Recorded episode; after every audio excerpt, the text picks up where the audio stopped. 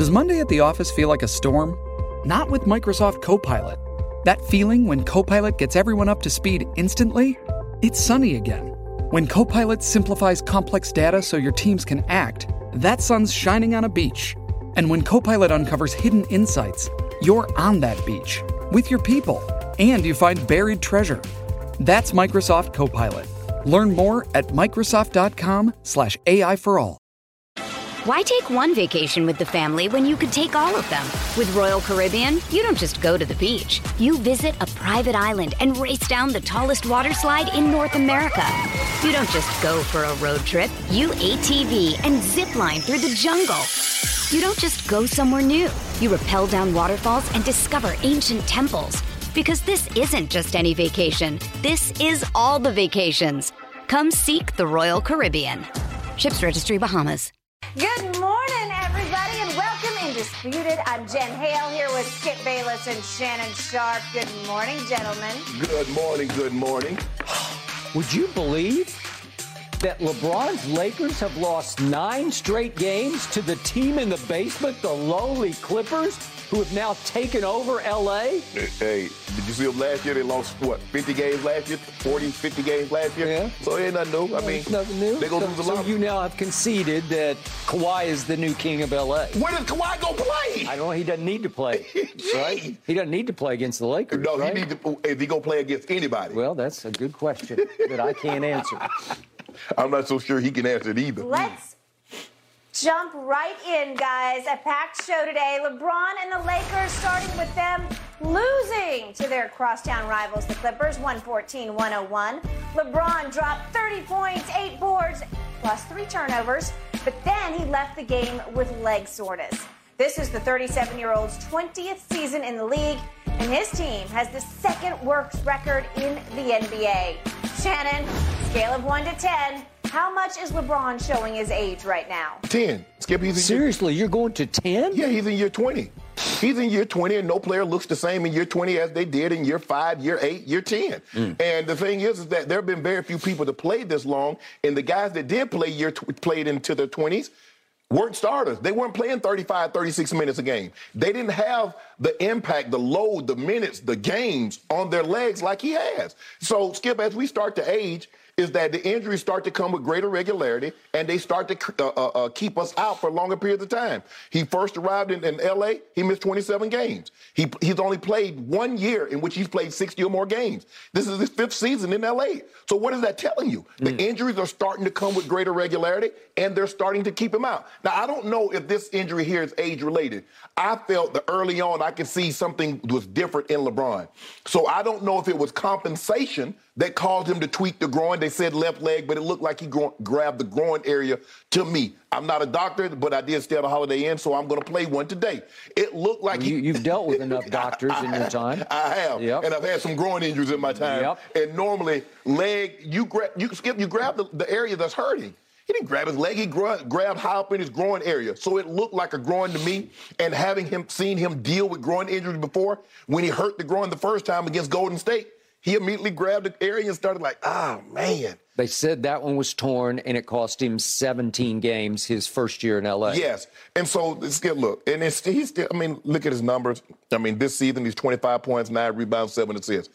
Most most people not named LeBron James, that's a great stat line. Obviously, Kevin Durant is the 27, but I mean, LeBron is a 27, 7, and 7 guy. He's 25, 9, and 7 in year, uh, year 20. So the numbers are impressive. They don't have the impact they once did, Skip. You know, they were talking about, and I know you've kind of followed a little bit of the midterm, and they were talking about this red wave, red wave. Well, LeBron used to be a wave. But now it's a pebble in the ocean. And if you didn't see someone throw a pebble in the ocean, you wouldn't even know because it doesn't even uh, leave a ripple. And he had, look at his numbers last night, Skip 38 and 3. I'm like, LeBron, you had 30? I didn't know it. I didn't know it. I didn't. I'm sorry. What's that far right column just before the points? Uh, mi- 17 mi- plus, Minus- you're right, minus 17. So he had the worst plus, Plus minus uh, on the, of, of the game. Yes. Well, that's shocking to me. When you go, wait, 38 and 5, you'd say, okay, well, shouldn't you have some impact? But the time you were on the floor, you lost by 17. Yes, yes. Why is that? Skip, and I mean, you look at it, I mean, he's uh, look, all players have shot air balls, but the air balls from LeBron is coming with greater regularity. But it's hard. I mean, you look at it, Skip, less than eight feet, he's 62%. From eight to, uh, you know, mid-range uh, jumpers, he's three of 15. 16 to 24 feet, he's shooting 53%.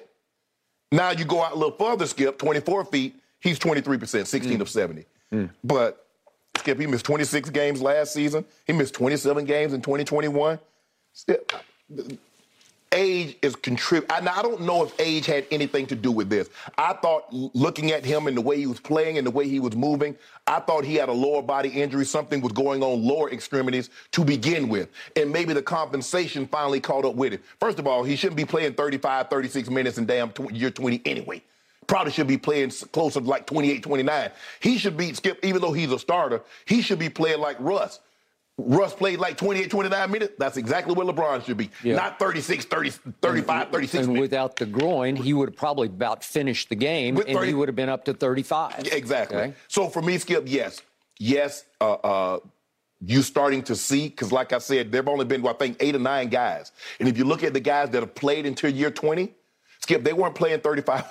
Vince Carter was a role player. Mm-hmm. Robert Parish was a role player. Kevin Willis was a role player. Kareem was playing, but I mean, Kareem's a big. Kareem was just taking the time. Hey, get the rebound, pass it out. All right, Kareem, we're gonna wait on you. Get down the block where you want it. Right hand? Okay, here you go. Take yeah, it. And Kareem never was a leaper because he didn't have to be a leaper. Exactly. He was seven foot, what, two seven, inches? Two. Yeah. And LeBron is Skip. LeBron is a big man, and he's an impact player. So you can imagine up, down, how high he jumps with that size. Year 20 on those knees, ankle joints, hips, back. Mm. It's taking its toll. So yeah, you're starting to see because and Skip, and I think the thing is, I think sometimes it's get hard for a player when you become resigned to the fact, yeah, I'm still me, but we so bad I can't. I, even I can't overcome this. Mm. LeBron is looking around, Skip.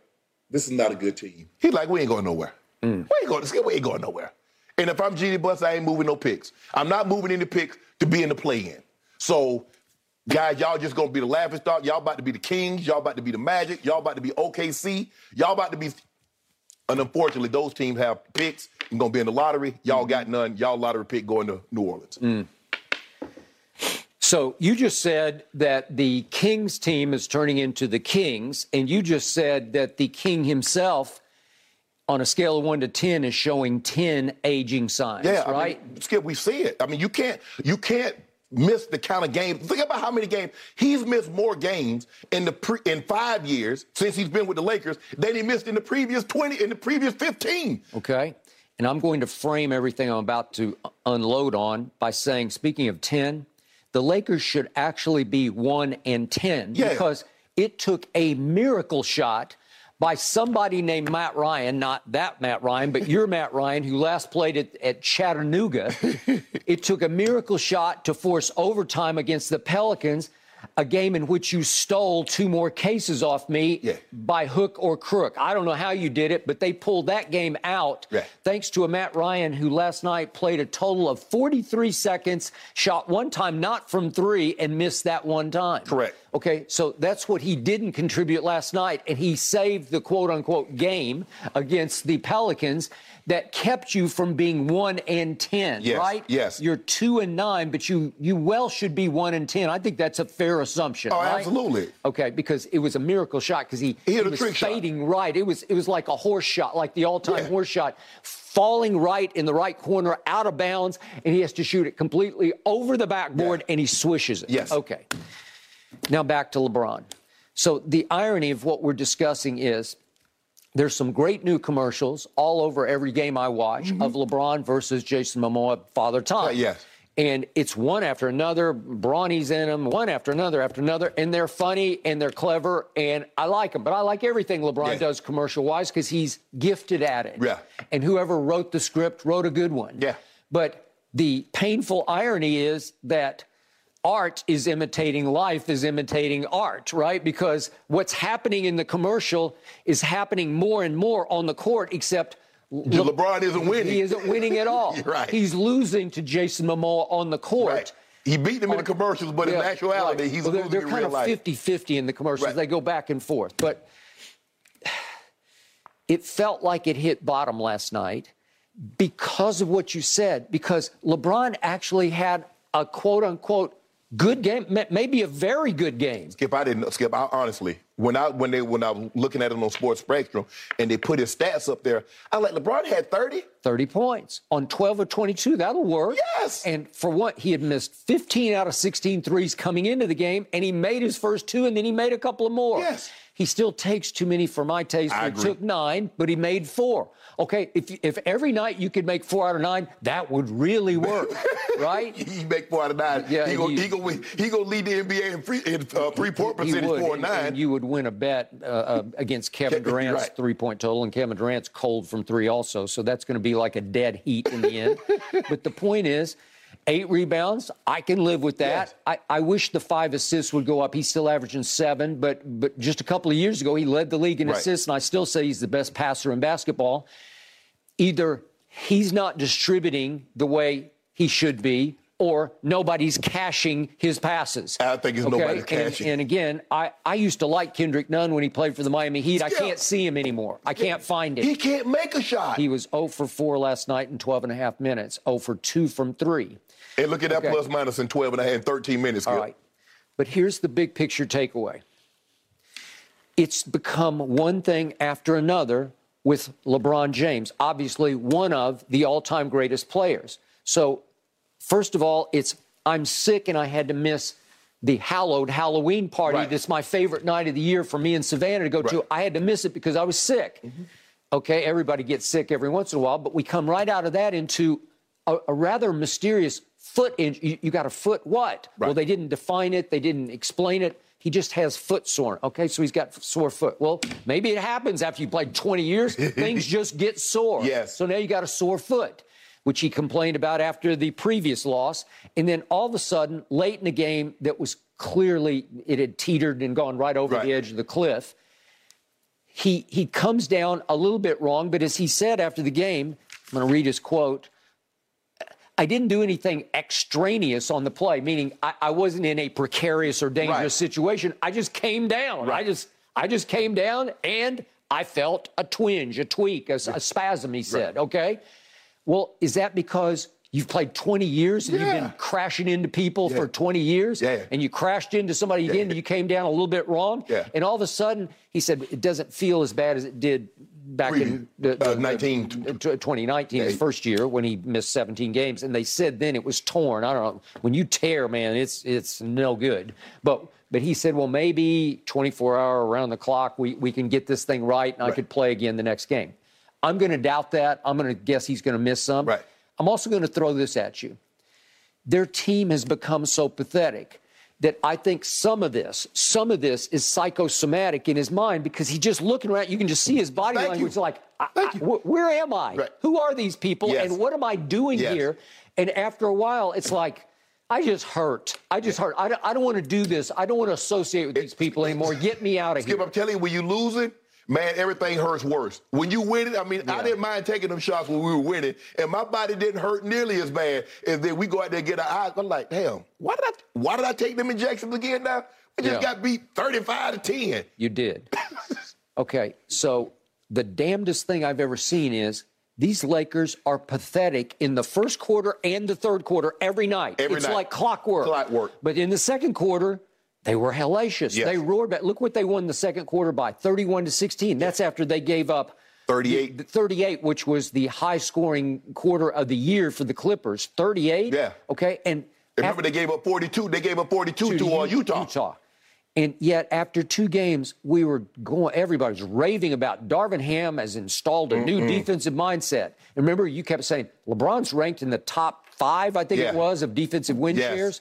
Well, now he's plummeted all the way to uh, what is he, 47th now, because he's not playing defense. Because nobody's playing defense. That's And- why you give. That's why you give up 38, 42. yeah, and and they have plunged all the way to 18th in defensive efficiency after they were for a while for the first two games. I think they were first. Yeah, I think they were overvalued when they were so high, Skip, because if you look at the guys that they have, they're both, I mean, AD, Skip, even AD defense, Zubac. Man, Skip, them big guys, they're not afraid of AD anymore. They- Zubac just played harder. He just He did. just he just wanted the basketball more. Skip, there's no way Lauri Markkanen from Utah supposed to call for the ball on the block. Ain't nobody calling for the ball. a guy, not just a guy. Now maybe Joel Embiid and Nikola Jokic. I get that. I get that. You talk about two of the preeminent players in all of basketball. Ain't no guy like, and I, that's not a knock on him because I think he's an outstanding young player. He can shoot it, he can rebound, he can facilitate. Hey, he's the finished LeBron James if you want to look at his. That is true, and he's going to make the All Star team. But go ahead. Yes, Skip. They know they don't fear AD. No, they don't. Yet, when the smoke cleared, when this game ended, I'm looking at the final box and I'm saying, now wait a second if if I had told you, Mr. Sharpe, before this game, if I told you LeBron had gotten 30 and 8 and 5, and if I told you AD for for uh, uh, his lack of motor, if I told you he got 21 and 9, you'd say, okay, 21 9, I can kind of live with that. If you right. didn't see the game, right. if you didn't see it. Yes. And then I told you that Russell Westbrook is now in Vegas the odds on six man of the year. He's odds on to win six man of the year yeah. because he's been dare I say, sensational yeah. coming off the bench. And last night, he gave you nine assists, 14 and nine assists. Okay, 14, four rebounds. He usually gets eight or nine rebounds, yes. but but he was 14, four and nine assists, which led the team in assists. You're right. If I told you those three future, that well, they're not. It's a dub, but they're all going to be in the Hall of Fame. Those three for sure. If I told you that, and then I read you some other stats. I, I read you that points in the paint it was Lakers 52 to Clippers 38. And if I told you second chance points, that or no, let's go to fast break points. If I told you Lakers were 20 to 9 in fast break points, if I told you all that, you'd say, "Oh, we won that game," yeah. right? Mm-hmm. You you basically got blown off the floor in the first and the third quarter, and in the end, it's 114 to 101. Right. Okay, so you lost by 13 points. What just happened? It, it's showing you that these three future Hall of Famers, not just LeBron, but all three of them, have little to no impact on the scoreboard. None. They they do their solo acts. Yes. They get their numbers where they look respectable at Correct. the end of the night. Yes. And in LeBron's case, they look pretty good. Yes. And yet, wait a second, you really weren't that competitive. In, no. in the bitter end, you weren't that competitive. No. And and what did they do to you? Well, it, it, as usual, you get battered at the free throw line every night because you just don't get calls anymore, right? Well, then when you do get calls, you're not going to make them. So okay. what difference does it make? Okay, that's the point. So what was LeBron's big spiel at the end of his media session after the game? He's furious. He's not getting any calls because what did he get to the free throw line last night? Four times? Yeah, he got. Where is LeBron here? Yeah, he shot four free throws and he made two of them. Okay, so he said after the game, I got to learn how to flop or something. He, he said. Um, I, I, am tired of hearing I missed it from the referees. Right. He said that's three games straight of I missed it, where the, the refs just saying, well, I missed that one. Right. Okay, I, I, think we have the one where he drove on, I believe it was Paul, Paul George, George yeah. and this was the flash point of the night when right. they're starting to teeter and fall in the third quarter. So he drives it in, and they gave Paul George a block on this play. And there's a little bit of contact. I think he got all ball going up, but there's a lot of body contact. Right. I will give you that. There was a time in this league oh, when LeBron, it, it's like automatic. Yeah. You are going yeah. to shoot the two free throws right. if you didn't make the shot, but there are a lot of times he was just going to make that shot. LeBron is getting the call. They give Giannis that call now. Well, sure they do. That LeBron, Yeah. there was there was a, a stretch where LeBron got the calls that Giannis get. Yeah. LeBron got those. Okay. So he has plummeted now to 67% from the free throw line. And you've disagreed with me on this, but I still say those refs, they watch, they listen, they read, Mm-hmm. they know that he's not a good free throw shooter and that he has been in some decline. And so they're not going to honor him with calls. They used to honor Harden with calls because he'd shoot 90%. Yeah. I swear they will give it to you if they think you can make those. But Skip, if the first three games you remember, LeBron would shoot like 78, 79%. No, he started off hot, but it, but the whole team started off hot. And then you look at the last two free throws that he shot last night, Skip. They shot, they showed from behind. He liked to miss the whole damn rim. yeah, I, I He- think he, he- lost heart Yes, playing. Skip. He's, he clipped the right side of the rim. I'm like, how, bro, you straight on how you shoot and the ball over here and the rim is there. Yeah. And then when things got desperate last night, he's more and more now resorting to this solo act over on the wing where he's swinging the ball Yeah. from side to side. I don't know if we have this exactly, but uh, do we have the play? He's swinging it on. I think it's Marcus Morris over on the side. This is he's just on Marcus. Now it's too late. Now Yeah. we're in a bind. Okay, now we got to what are you going to do? Uh, well, I'm going to get it blocked. He got it blocked right back to him, and then he tried to shoot it again. But that sequence starts with him doing the, the face up Right. swing, swing, swing, Right. swing, swing. I think he swung it eight times. Everybody's just Sta- watching. standing around. They're, they're just watching. There's no ball movement. There's no unity. There's no rhythm to it. It's just like LeBron saying, "Well, I guess I got to save it I, I, because we're about to get blown off Well, the floor again." Skip, by the time you do that, okay, you get the ball. So now all of a sudden, it's seven seconds. Okay, now you're like, okay, I'm gonna put the ball on the floor. I mean, so what you want? I mean, you gonna pass it to somebody to, to bail to bail you out? It's too late now. Skip, they bad. I don't know what it is. Skip, I look. Eh, LeBron, LeBron is injured. LeBron is in year 20. But they're just a bad team. We just got to face that fact. And remember, everybody, Skip, when it came out, the prognostications was they, they're going to be in the play-in tournament. Sure. I like, man, how they going to be in the play? Because all I heard all offseason, we hadn't been healthy. Yep. We, we be healthy. Let's see healthy. Me, Russ, and, A- and, and, and, and, and uh, AD, we hadn't been this. We hadn't been that. Rob Pelinka, let's see by the let's see by Thanksgiving. By Thanksgiving, y'all gonna be like the bird, cooked. Okay. And yet, before the year started, you were daring me to bet you that they would win 50 games. And I said, make it 55. And I choked and I wimped out. Yeah, you did. Because I, I didn't believe it. I couldn't believe they were going to be a bad team. I thought they would be pretty good. Right. Because I kept thinking, wait a second. If LeBron and AD and Russ all stay healthy, well, well, there's just too much firepower. They, they can't be uh, miss the playoffs team. Well, two of the two of the three guys are unhealthy already. AD's working with his back. AD, AD look like me running up and down the court. Yeah. And by the way, before the year started, I thought Russ was sheer liability. And to Darvin Ham's credit, he's made one great move. He just started bringing him off the bench. But it's it's straight camouflage, like I called it the other. It's like he's wearing a Halloween costume because the truth is he's still playing high minutes. Yeah. Last night he was in the game after about four minutes. Yeah. Right. He So- played. he played 30 minutes last night. yeah, so he gets his minutes. Yeah. They just wait a while before he starts, Right. but it's just a little while, Yes. and and so it's it's changed his mindset and his outlook and his point of view. Right. He's coming in like, oh, I don't have any pressure on me. I'm not a starter Right. anymore, and that's worked. And and if you told me Russ was going to win six man of the year before the season started, I'd say, well, definitely they won't just be in the play-in; they will be the sixth seed or the fifth seed. Skip last year, you kept bringing up they were 33 and 49. They were 33 and 49.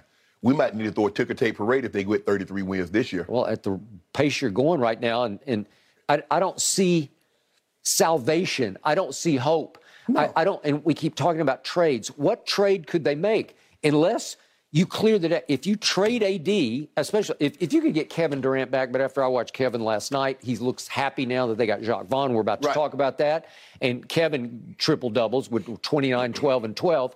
There's no way they would trade him straight up for Anthony Davis. No. They're just not going to do But, it. Even if you, but you don't have anything. You don't have any other commodities other than AD. You don't. because you don't have the draft picks in this year's draft. That's what they would need. They might be willing to do that, Skip. If you had first round picks uh, uh, this upcoming draft in 23, 24, 25. And AD, maybe a player, okay, they might be like, okay, well, you know, KD, you know, he's probably going to ask for a trade at the end of the year. Might might be the best we can get. But you ain't got no picks. Well, and then you keep correcting me on this. Last night, my mind wandered at the end of the game. I thought, is it possible th- they'd be so bad they could hit the lottery this year? And then, you, as you keep saying, you don't even have a first round Right. pick because there's no Wembanyama if you if you don't have a first round pick, right? That, that's the thing, Skip. It's like, man, did you see the lottery was two point four, uh, two point uh, two billion dollars? Well, I didn't play. It don't do me no good. So what good is it you losing all these games and you in the lottery? You ain't got no pick. No. You ain't got no ticket. So you can't win. You can't win. The other guy, uh, the guy that they played, I forget his name, Skip, the little guard that was sensational that, against. He, I mean, Wim had like 30, 30 Yeah, something, and he had like high Yeah. 20s. He was sensational. He ain't got no pick till 27. no picks. 27. I don't know. So, see, you should have took that. I'd had to buy, I'd had to, I'd had to buy out with five cases right now. And we, Skip, we haven't even gone through. We've gone through what a month? Have we done a month? We haven't even done a month in the NBA season, and I would have had to buy out. No. So now I got to start marking off the calendar, marking off the days until LeBron passes Kareem Abdul-Jabbar. That's, all not a- we got. Skip, that's not a foregone conclusion. No. That's why the record has stood for 40 years because By the way, I did see last night. It's he's still 1,100 points away, and I'm saying, wait a second, yes, 1,100 points. yes. I thought it was going to come at mid-season. No, no, no, no, no, no, no, no. Because if you look, Skip, The record, he doesn't pass the record in year had he not missed all these games. You think about 17, 26, 27. He's missed a season. Mm. In the last in the last four seasons, he's missed basically almost a season of games. Uh. And now here we are, possibly miss some more. It's not a foregone conclusion no. that LeBron James gets that record this year. No. Well, somewhere Jason Momoa is chuckling right now, right? well, we thought Skip, we thought Karl Malone was going to get the record. Yeah. And then all of a sudden he just fell off a cliff. Boom. He, did. he was done. Oof. Shannon, your Lakers can send that draft pick all the way down here to New Orleans. when you sent my beignets all the way up here to L.A. Why you over there bumping them? Good point. I will. I got to bring them hot, though. They're okay. no good if they're cold. Skip, I was in Chicago last night covering the Bulls and the Pelicans, and I talked about you more than anything. Thank Everybody you. at that United Center says hello, including the great Casey Johnson. He Thank you. sure. I, I, miss Chicago. You, he sends his no, you don't. Yeah, I do. you don't miss that cold. I miss Jordan. Uh, yeah, okay. yeah. yeah. I bet it's you the one do. knock on that city, right? yeah. All right, guys, moving on. How close are Skip's Cowboys to landing OBJ? And can the Nets' new hire help move them in the right direction? Skip and Shannon dive into both of those up next.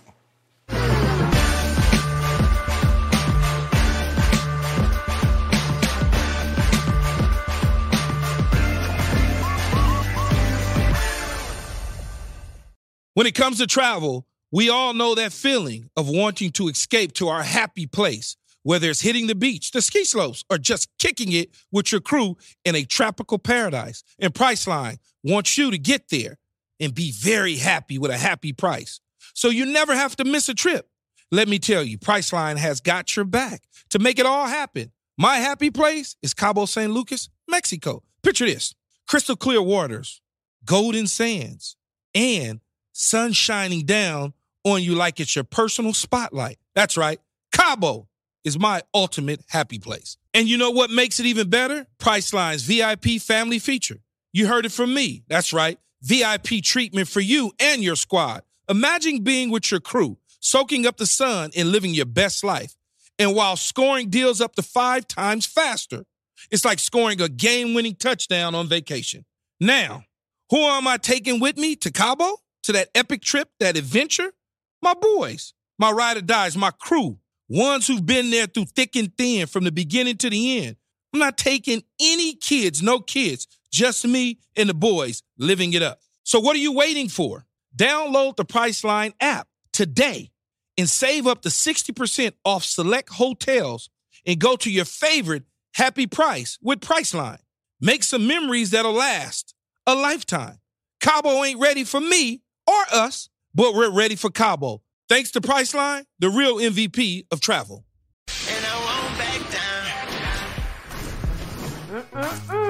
Ezekiel Elliott telling reporters, quote, when we want him referring to the possibility of the Cowboys landing OBJ. Also, Nate Davis of USA Today ranked 13 teams where OBJ could land. Number one, Skips Cowboys. Davis writing, quote, Beckham is obviously a luminary who could shine brightly as part of the America's team mythology and might just be the guy who finally puts a title-starved franchise over the top. All right, Shannon, yesterday you gave the OBJ to Dallas scenario a 10% yeah. chance. Does this change your mind? Absolutely not, because Zeke doesn't own the Cowboys. And Zeke, I don't see Zeke name at the bottom right of that check where they where they put that, well, excuse me, at the top left, Dallas Cowboys Incorporated. Skip, look, what's Zeke supposed to say? I think there are a lot of guys that would love to have Zeke on their team. Skip, remember? Von Miller was doing was doing IG live every day. Had o, had OBJ on it. And we was doing that like, what, what's the chances? I'm like, it ain't no guarantee he going to Buffalo. If there's no skip, here's the thing. It's called supply and, and demand. By the way, Von was booking it, man. Booking it, yeah. booking it. He's yeah. coming here. All right. It's called supply and demand. Yep. There's a huge demand for OBJ services. But the problem is, is the supply. There's only one of him.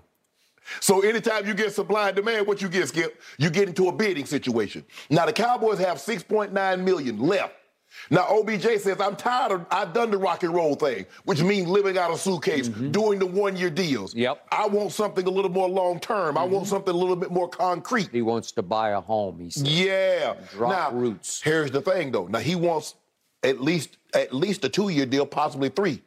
Guess who's coming up for contracts? Trevon Diggs.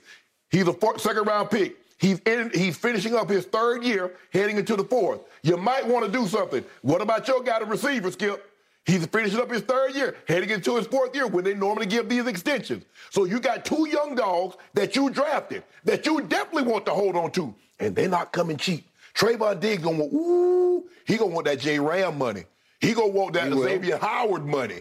And by the way, 11 from heaven is going to want to He- just break the bank. He next year. Yeah. So whatever they gave Myles Garrett, whatever they gave uh, uh, uh, T.J. Watt, Yep. Add another 35, 40 million dollars on top of that. And he will be worth it. he gonna go get it. So Skip, that's that, that's the problem that I see the Cowboys having. Yes, they want his services. Yes, I believe they can use his services. But when the supply is limited and the demand is high, value rises. Looking at Jerry Jerry like El Paso. you you he know said to Randy Gregory, El Paso, as in I pass. I pass. Yeah. And so, Skip, we might be headed down to a situation like that. And then guess what? In 2023, guess who that kind of got cap here about 42 mil? Yo guy, Dakota Rain Prescott. And that cap here about to rain on your parade. It is. So when I look at it, Skip, I just don't see OBJ interested. He's not going to give you what he gave the Rams. Remember, Skip, he signed that minimum contract, had it had uh, incentives. If we win this game, win a playoff game, win the A- A- NFC, win the Super Bowl. I don't see him doing a deal like that, giving the Cowboys the discount that he gave the uh, uh, uh, the Rams. And so for that, Skip, no, I, my my my um my percentages have not gone up as far as him going to the Cowboys. Shannon Sharpe. On this day, I'm not going to let you rain on my parade because my parade that I'm throwing right now is for Odell coming to Dallas and dropping anchor. If he wants to live in Highland Park, down the street from Jerry Jones, big old mansion, he can. It's a good place to live. Troy Aikman lives there. It's a great place to But live. that, that is not close I lived to the there for a long time. That's not close to the facility.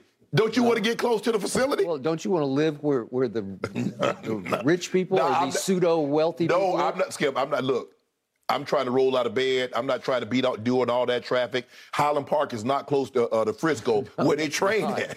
But maybe you can build a helicopter deck above your mansion and do what Jerry does. He just copters. Nah. Right? Nah. Okay.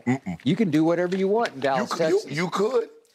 All right. You did chuckle. I, I heard you chuckle during Jenn's read, in which she read Nate Davis's last line, and I was impressed that he he's got 13 teams on this list, and he made strong cases for all 13. But when he got to number one, it was that team. It was America's team. And that final line, I'm going to read one more time. Beckham is obviously a luminary. Yes. Is he ever? Who could shine brightly as part of the America's team mythology Mythology. And might just be the guy who finally puts a title star franchise over the top. Okay, I, I buy the back end of this, but that word mythology, that means it's mythological. That means it's a myth. That means it didn't really happen. Right. right? And maybe that's the perfect word for what hasn't been happening in Dallas because it has been 27 years since my football team even played in an NFC championship game. Yes. 27 years since I wrote my last cowboy book called Hell Bent about that final season in which they got your man prime Deion Sanders to come and tilt the playing field back in their direction. Correct. And in spite of themselves, that team had all kinds of internal issues, They but in spite of themselves, they were just so talented that they they just went out and toyed with Pittsburgh in the Super. That it was Neil O'Donnell at quarterback, Yes. but they toyed and and Larry Brown, my guy Larry Brown, was Got- the MVP just because Neil O'Donnell kept throwing it to Larry Brown. No, uh, uh, Neil O'Donnell was the MVP. He got- Yeah, well, he, helped- should have been. Okay. He got Larry, but Larry Brown paid. 27 years of that. He has. And now here we are again at the crossroads, six and two. We got two big away games. We should beat Aaron Rodgers or what's left of him. We're about to discuss that. And then it's your man Kirk Cousins, and Dallas has owned Kirk Cousins. He's two and eight against my Cowboys. My backup quarterbacks have beaten him in back-to-back years up at his place. So now, if we could go take care of that business, No. maybe Odell's head would keep turning, turning, turning toward Dallas, Texas. Well, maybe he should go join the Vikings then. I mean, the I, Vikings. mean, I don't think they're even on this list. I might have missed them, but I, I don't believe they are. you glad? Okay, Buffalo is number two, and by the way, Uh-huh. the the Rams are still at three on this list Wow. of Nate Davis's. And for the longest, we both thought, well, that's just a done deal because speaking of building a house somewhere, well, he's already I got- built one out here in Los Angeles. And the, but the thing is, Skip, is that I think everybody will say Robinson has been a major disappointment. Sean, uh, Sean Jefferson, Van Jefferson. Yep. The first play of the grade, uh, uh, Matthew Stafford hit him on a deep over route. Perfect. Hit it right between the numbers. He did. And he dropped it. Well, he hadn't been playing. And then Yep. and then I see him limping, so the knee is not. He doesn't feel. He doesn't have the confidence in that knee yet. Odell. I mean, obviously he's going to have to get his conditioning back, Skip. And then how confident is he in, in his situation dealing with the knee? Is he going to wear a knee brace, or is he going to go out there, you know, just wear a knee sleeve? Okay. So that's going to be very interesting. And I can't answer that. You can't answer that. No. I'm not sure Odell can answer No. that at this moment, but I got to tell you, I, you know how closely well, we both watch Chris Godwin. He just doesn't look right No, to me no. because he was complete reconstruction of that ACL. And maybe he pushed it a little bit to get back because that happened in that New Orleans game, which was I think December 13th. Right. So it was he was pushing the calendar. I I think the thing is not Skip. Everybody's trying to run up, run up, one up Adrian Peterson. Yep. They saw him tear his knee in late December, and then he followed it up with all, one of the all-time great rushing seasons. He finished six yards, seven, eight yards short of the rushing ti- of the rushing record set by Eric Dickerson of 2105. He had 2,097, won the MVP, and so everybody's like, "Well, you see how AP Skip? That's an anomaly." For a guy to have a surgery that serious and to come back and do, he looked better then than he had ever looked prior to the surgery. Okay, and then he followed that up. He's the He's a all-time, freak. but he's the all-time weight room Yeah. warrior. So whatever rehab had to be done, he went and attacked it. He would he was 110 percent over what they was asking. Yes, that is correct. Okay, so I don't know his health and I don't know his emotions, and I'll never forget just last year when this was all happening, pretty close to this time, I guess, a year Yeah. ago. Our friend Lil Wayne is pretty close with Odell, and I talked to Lil Wayne one afternoon. He said I just got off the phone with Odell, and he said he's narrowed it down to New Orleans, where obviously he's Right. from, and Green Bay. Right. And I, I'm kind of taking that to my bank, thinking, well, okay, and and it's it's a close call. Right. Which way do you want to go? And then a bolt out of the blue comes the next day, which shocked Wayne for sure.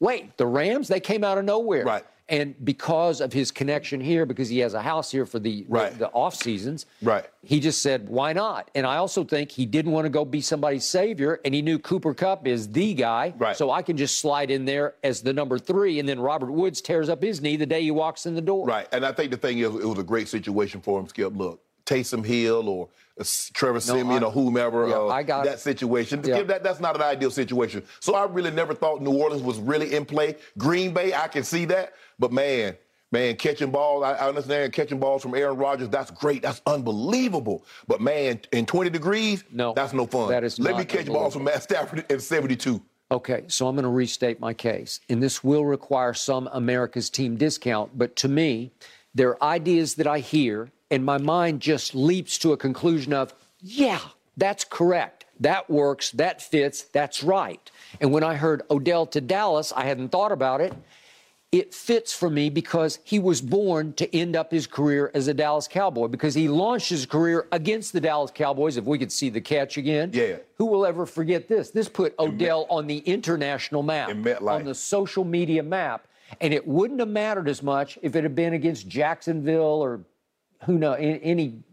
But what a catch that was! Greatest catch ever. I, I'm not going to debate that against Brandon Hughes' car in, in a game my Cowboys rallied to win Yeah. on Sunday Night Football. But all anybody talked about on Monday was that Cris Collinsworth had immediately proclaimed it the greatest catch ever, and nobody disagreed.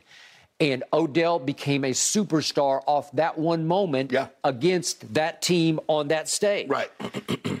So now he he needs to to play the palace that is Dallas. He was in New York, obviously, unfortunately, he was in Cleveland, but he he did New York and he did LA. The center of the NFL universe is Dallas, Texas. I don't care what you say. They're the most valuable franchise in all of sports, in the world of sports. And they are by far the most watched team because the top five ratings, and we're hoping for a big one here at Fox this Sunday at Green Bay. Yeah. The top five will always belong to the Dallas Cowboys. Right. Everybody loves them. Everybody hates them. Wh- whatever it is, they they are magnetized for viewers. Right. And I know we talk about them a lot on the show, but people want to hear about them because everybody's got an opinion about the Dallas Cowboys. Well, Odell belongs in the middle of that. He, as Jerry said, he belongs with that. He looked pretty good with that star on his helmet. You said Buff, you said Buffalo is number two, right? Yep. Who's number three? Rams. Okay, Rams. If I'm Buffalo, if I'm the Rams, all I do is I put together me a little montage, a little clip, and I played Odell. This is what Skip Bayless, the number one Cowboy fan, this is what he said about you. Oh, okay. What, what I used to say? No, no, no, no, no, no. You No, said okay, that earlier okay, but uh, year. you didn't let me finish. Okay. I don't even care what he does on the field. I'm talking about just the aura, the mystique of having Odell. It sends a message to my locker room. We're serious about this. We got this because he was a Super Bowl catalyst last Yeah. year. It didn't happen with the eight games he played in the regular season because I was just spitting facts over here. He averaged three catches and 34 yards a game for eight straight games.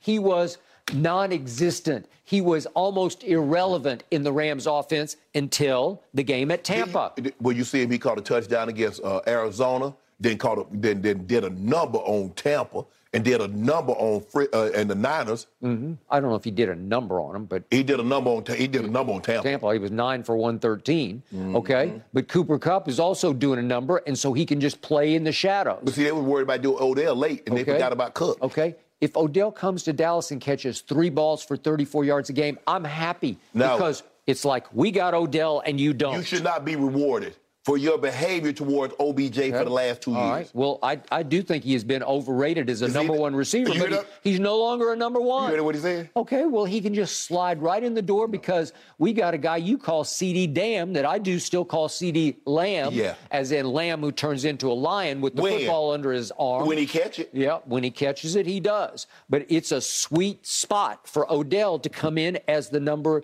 You know, you can be a 1A, you can be a number two. He's the man.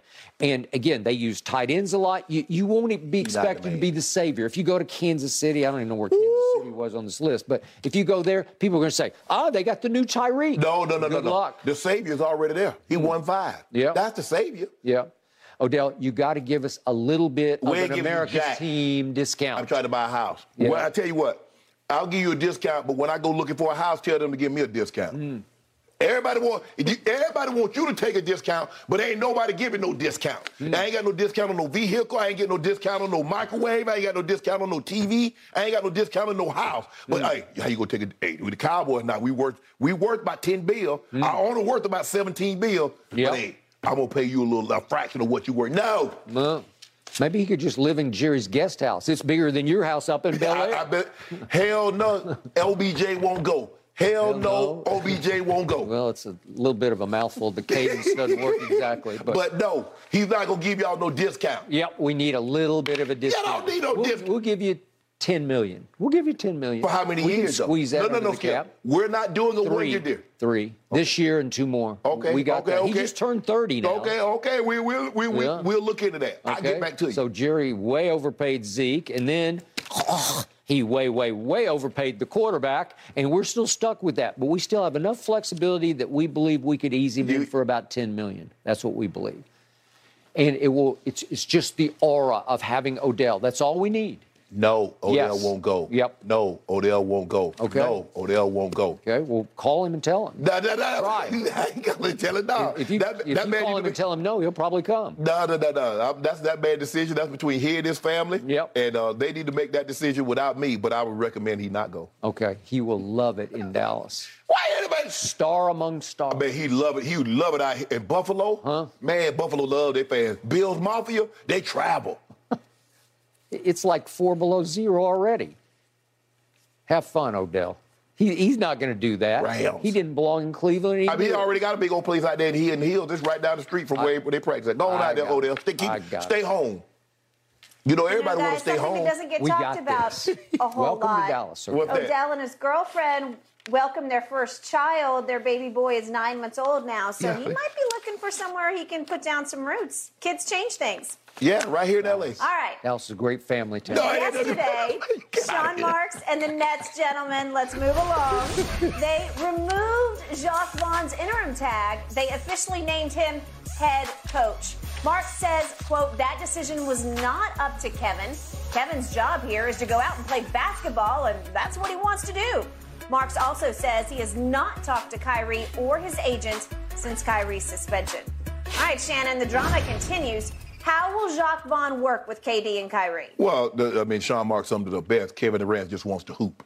Uh, he, he, did actually. It, that's what you said from the start, and he yeah. just blurted it right yeah. out there. He's now free to go play basketball. play basketball. He had nothing to do with this decision. There's no input. Just go play basketball. Kevin Durant has never been an issue with a head coach. Now, although he did not want to play this season with Steve Nash, I don't believe he was ever openly, blatantly disrespectful towards Steve Nash. Now, I was reading, Skip, and I don't know, maybe this is a common thing, that some scout was saying that he went to a game in which the Nets were playing. I got and, the story right here. And Keep Steve, going. And Steve yep. Nash called a play, and he openly defied the play at least 10 times. 10 times in one game. In one game. Yep. And so we. Scout says, I couldn't believe what I was seeing. Nash would call something and he'd run just the opposite. I'd never seen anything like that. Remember, Steve Nash was a two time MVP in this league. Go ahead. He says Kyrie is the unknown because, as Sean Mark said and Jacque, and Jacque Vaughn said, they haven't spoken to Kyrie. So, what's Kyrie's take on this? How Kyrie is Kyrie going to be as disrespectful towards Jacque Vaughn as he was to Steve Nash? As he's going to be, as, he's going to defy if I send a play in, you run what you want to run? Is that is that how it's going to happen? So for me, Kevin Durant is never the issue. Kyrie's always been the issue. How receptive is Kyrie going to be to coaching? So this notion that oh Kyrie, no, no, Kyrie isn't. Kyrie said we don't need a coach. Kyrie said we're going to change the way you look at coaches. That's what he said. Yep. Now, if it's a lie, Kyrie told it, but that's what he said. So for me, look, Jacque Vaughn has been a head coach. Now, in Orlando, I don't know how much he was set up for success because he didn't have the level of players in Orlando that he has now with Kevin Durant. We don't know if and when Kyrie Irving is going to come back. Mm-hmm. Is he going to adhere to the guidelines in which the, the, the Nets have set forth? Yep. Says, okay, five games is a minimum. And that, you know, he's, you know, he apologized and he done some of these other things. And Sean Marks said that's a start towards him coming back. Now, when is Kyrie going to come back? And if he comes back, we don't know. We don't know the timeline. He has missed four games. There's one more game that's on the mandatory five game minimum skip, and then I guess they'll go from there. Uh, I mean, KD was sensational last night. I mean, there's nothing else you can say about it. But KD is a great ball player. So anything that he does, I'm not surprised by it. He can do whatever he wants to do. Uh, ben Simmons, Skip, Ben Simmons is 15 and 0 against the Knicks. The Knicks are not a good team. Now, they beat Utah, they beat Celtics, they beat the Nuggets, they beat uh, uh, the Bucks or one of these. Nah, okay, I said, okay, Skip, man, Jacque Vaughn. Now, Jacque understands it's interim for the time being. He said, but hey, you know, I'm thinking, hey, if I can do some things here and move some pieces here and there, get these guys playing well, maybe they'll move, remove that interim tag and I can be head coach, not the oh, yeah. interim head coach. And okay. he said, you know, I understood my place as an assistant. Skip, so for me, uh, and he's already. You skip. Remember when they fired uh, Kenny Atkinson? Yeah. He he served. You know he filled in uh, filled in then as an interim head coach. He so he's very familiar. He's been on this staff since 2016. He's been here for since uh, 2016. Yep. He's very familiar with these players. Yep. They know him. And sometimes, give all you need is a change of voice. Maybe a, diff- a different voice. It resonates a little different. Uh, Jacque Vaughn was a, was a journeyman player. He was not. A, he was not Steve Nash as a He's player. a good college player. Yeah, he yeah. yeah very good mm-hmm. at uh, Kansas. Yep. Um, so nobody's going to say, well, he was the equivalent of Steve Nash as a player, but he wasn't. But that's not necessarily that's not what you necessarily need. There have been a lot of coach. There have been a lot of NBA coaches that were that weren't very good as, as players, and there have been some very good players that weren't very good as coaches. Yep. So there's not a correlation where you can say, well, oh, he's a great player, he gonna be a great coach, or he's a, a bad player, he gonna be a bad. No, it doesn't work like that. But I like I like what Jacque Vaughn. They're playing well, Skip, but beating uh, uh, the Wizards and beating the Knicks. Let's see when they step up in caliber of talent of teams they play. Let's see if they can get the same kind of production. But KD is, I, I don't believe KD will be the issue. Kyrie, getting Kyrie to buy in is going to be the issue. I concur. I'm to the point I'm not completely convinced Kyrie will ever play again for the Nets. I'm not sure about right. that. He probably will, but I'm not completely sure about it. And then to your point, will he rebel against any coach? I don't care how good the guy is, uh, nice a guy is, and they all love Jacque Vaughn. They yeah. just that's all I heard from all of them after the game. He's just such a he's a good dude. Right. Kyrie is about as difficult to coach as they come because right. he says, I don't need a coach. Right. And he is a gifted basketball player, and I do think he has high basketball IQ, but he doesn't want to hear anything from his head coach. Right. So he becomes, to your point, the the crucial X factor who could destroy all the feel good that has been rebuilt by Jacque Vaughn. Okay. Because we just don't know. Don't. But but history would tell you it's going to be a problem for Jacque Vaughn just the way it would be for anybody. But Skip, the thing is, if I, if you don't listen to a two-time league MVP, That's correct. who played the game at the Yeah. highest levels, what makes me think you're going to listen to a guy that was just a journeyman? Now maybe he looks at Jacque Vaughn and say, you know, brother to a brother, hey, I'm going to respect you. I'm going to do the right thing. Maybe, maybe. But Maybe. I ain't holding my breath. Okay. Just one quick defense of Steve Nash. Just for the record, a year ago, that team did get to a game seven at home and one shot away from be- it's two years ago, sorry, but Uh-huh. that, that that would have beaten obviously the KD toenail on the line shot would have beaten the team that was about to go win it all. Correct. Well, you got to give Nash a little bit of credit for that, but remember. Kyrie wasn't a part of that because Right. he was hurt. Yeah. And James Harden Was was, kind of of a himself. shell of himself. And Durant said, I got you, I got you, I got you. Correct. But in the end, he hit the wall. He just he, he didn't have anything left for overtime. If the shot goes in, Milwaukee goes home. Shot didn't go in, and then they just collapsed in overtime. Giannis was pretty good. Khris Middleton hit the, the big shot, and that was the end of that deal. Right. And that was effectively the end of Steve Nash. His reputation as a player, because I was around that a lot, was he was one of the great leaders in the game. Right. That he led the Phoenix Suns, and they were known for having a lot of road trip dinners together. Like he would call everybody together for a big team dinner, a bonding experience. Right. And yet, Nash's mind, like D'Antoni's mind, works on some other level. And it's almost mystical the way he sees basketball. And it, it, it wasn't it wasn't being communicated to the locker room. They, I, I think he was just talking in circles that they couldn't understand. Mm-hmm. And I, I saw player after player last night say that Jacque has simplified everything. Well, I think Nash wanted to try to do things that, that Kyrie obviously wasn't interested in, and half of them didn't even know what he was talking about. Correct. So you, you need a new voice, you need a fresh voice. Maybe you need somebody they can better relate to, as you point out. Mm-hmm. And, and all that I love.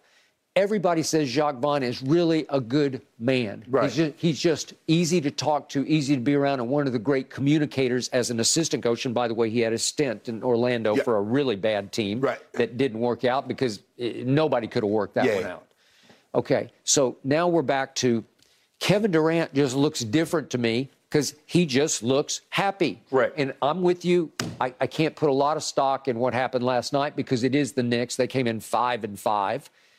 And yet, Kevin looked like he was reborn all of a sudden with a whole new spirit, like he was sort of released. And I, I'm not underestimating the fact that there was no Kyrie because remember, Kevin wanted out from under Kyrie. Yeah. He went to the mat on that one. He went so far as to say, okay, if you won't let me out this way, well, then how about this? Either those two go or I go. Right. You know, I don't want the GM or the coach. Right.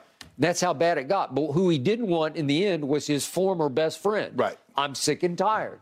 He wouldn't get vaccinated. He's an issue. He's a problem. I want out. Well, all of a sudden, he's out because of a very controversial post by Kyrie Right. Irving. And then now here, here we go. So if you put Kevin on a lie detector right now, he might tell you, you know what? Uh, I, I'm, I'm just happy without him. I, I'm good to go without him. The problem becomes, how good could they be without Kyrie? Well, could they make the playoffs? I think they could Yeah, I think the they playoffs. can make the playoffs, but Skip, even with Kyrie, I don't think they can beat Boston. No. I don't think they can beat Boston. Boston's loaded. Those two young guns, JT and Jaylen Brown, Skip, they playing out of their minds this year. They got Malcolm Brogdon. And this is what I said all along. And oh, sh- shut up, Shannon. You basketball, you talking basketball. I said, now you don't have you have a guy in a point, a true point guard, where Jayson Tatum and Jaylen Brown doesn't have to make make it offense and create for everybody else. He can get them the ball, make a play instead of them trying to create, because that's not what they are. They're scorers. And he gives them the ball in position where they can score. Yeah. And you look at the way they're playing now, both of those dudes are going to get it. That's not a knock on Marcus Smart. Marcus Smart has his place. He's a defensive minded guy. He, He can make a big shot here or there, but he's not a point guard. That's not what he is. He's not Malcolm Brogdon, and they're playing well. I don't believe Brooklyn can beat them. I don't Okay. believe when when uh, uh, Khris Middleton gets back, they're not seeing Milwaukee.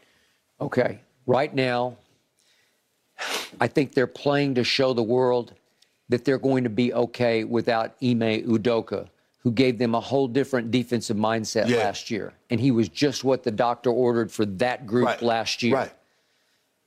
I remain an Ime fan. Obviously, we didn't discuss this, but the the early reports were just runaway that that he was about to become the Nets' new head coach. I think they was getting enough fire from in one direction. They That didn't want to take on the fire from another direction. They were getting the Kyrie fire, Yeah. and then They was he was get just too hot to handle Yeah. at this point. And obviously, he made a mistake that Boston considered a huge mistake, Correct. broke a rule that everybody has internally.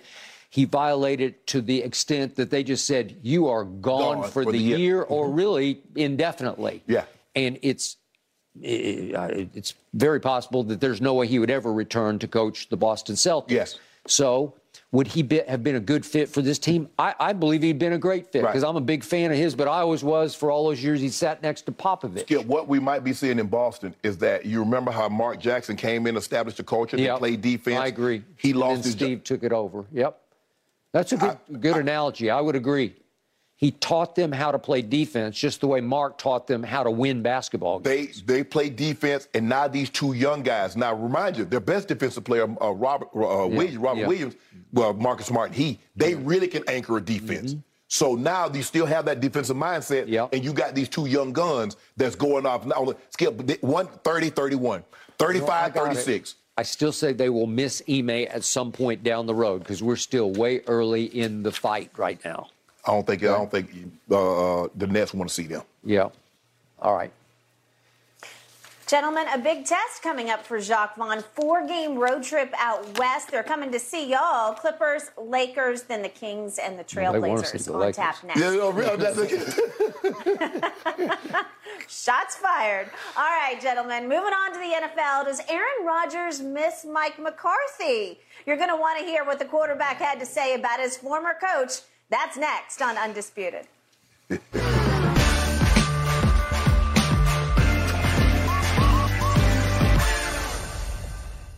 This episode is sponsored by BetterHelp because your mental well being matters. A lot of us spend our lives wishing we had more time. The question is time for what?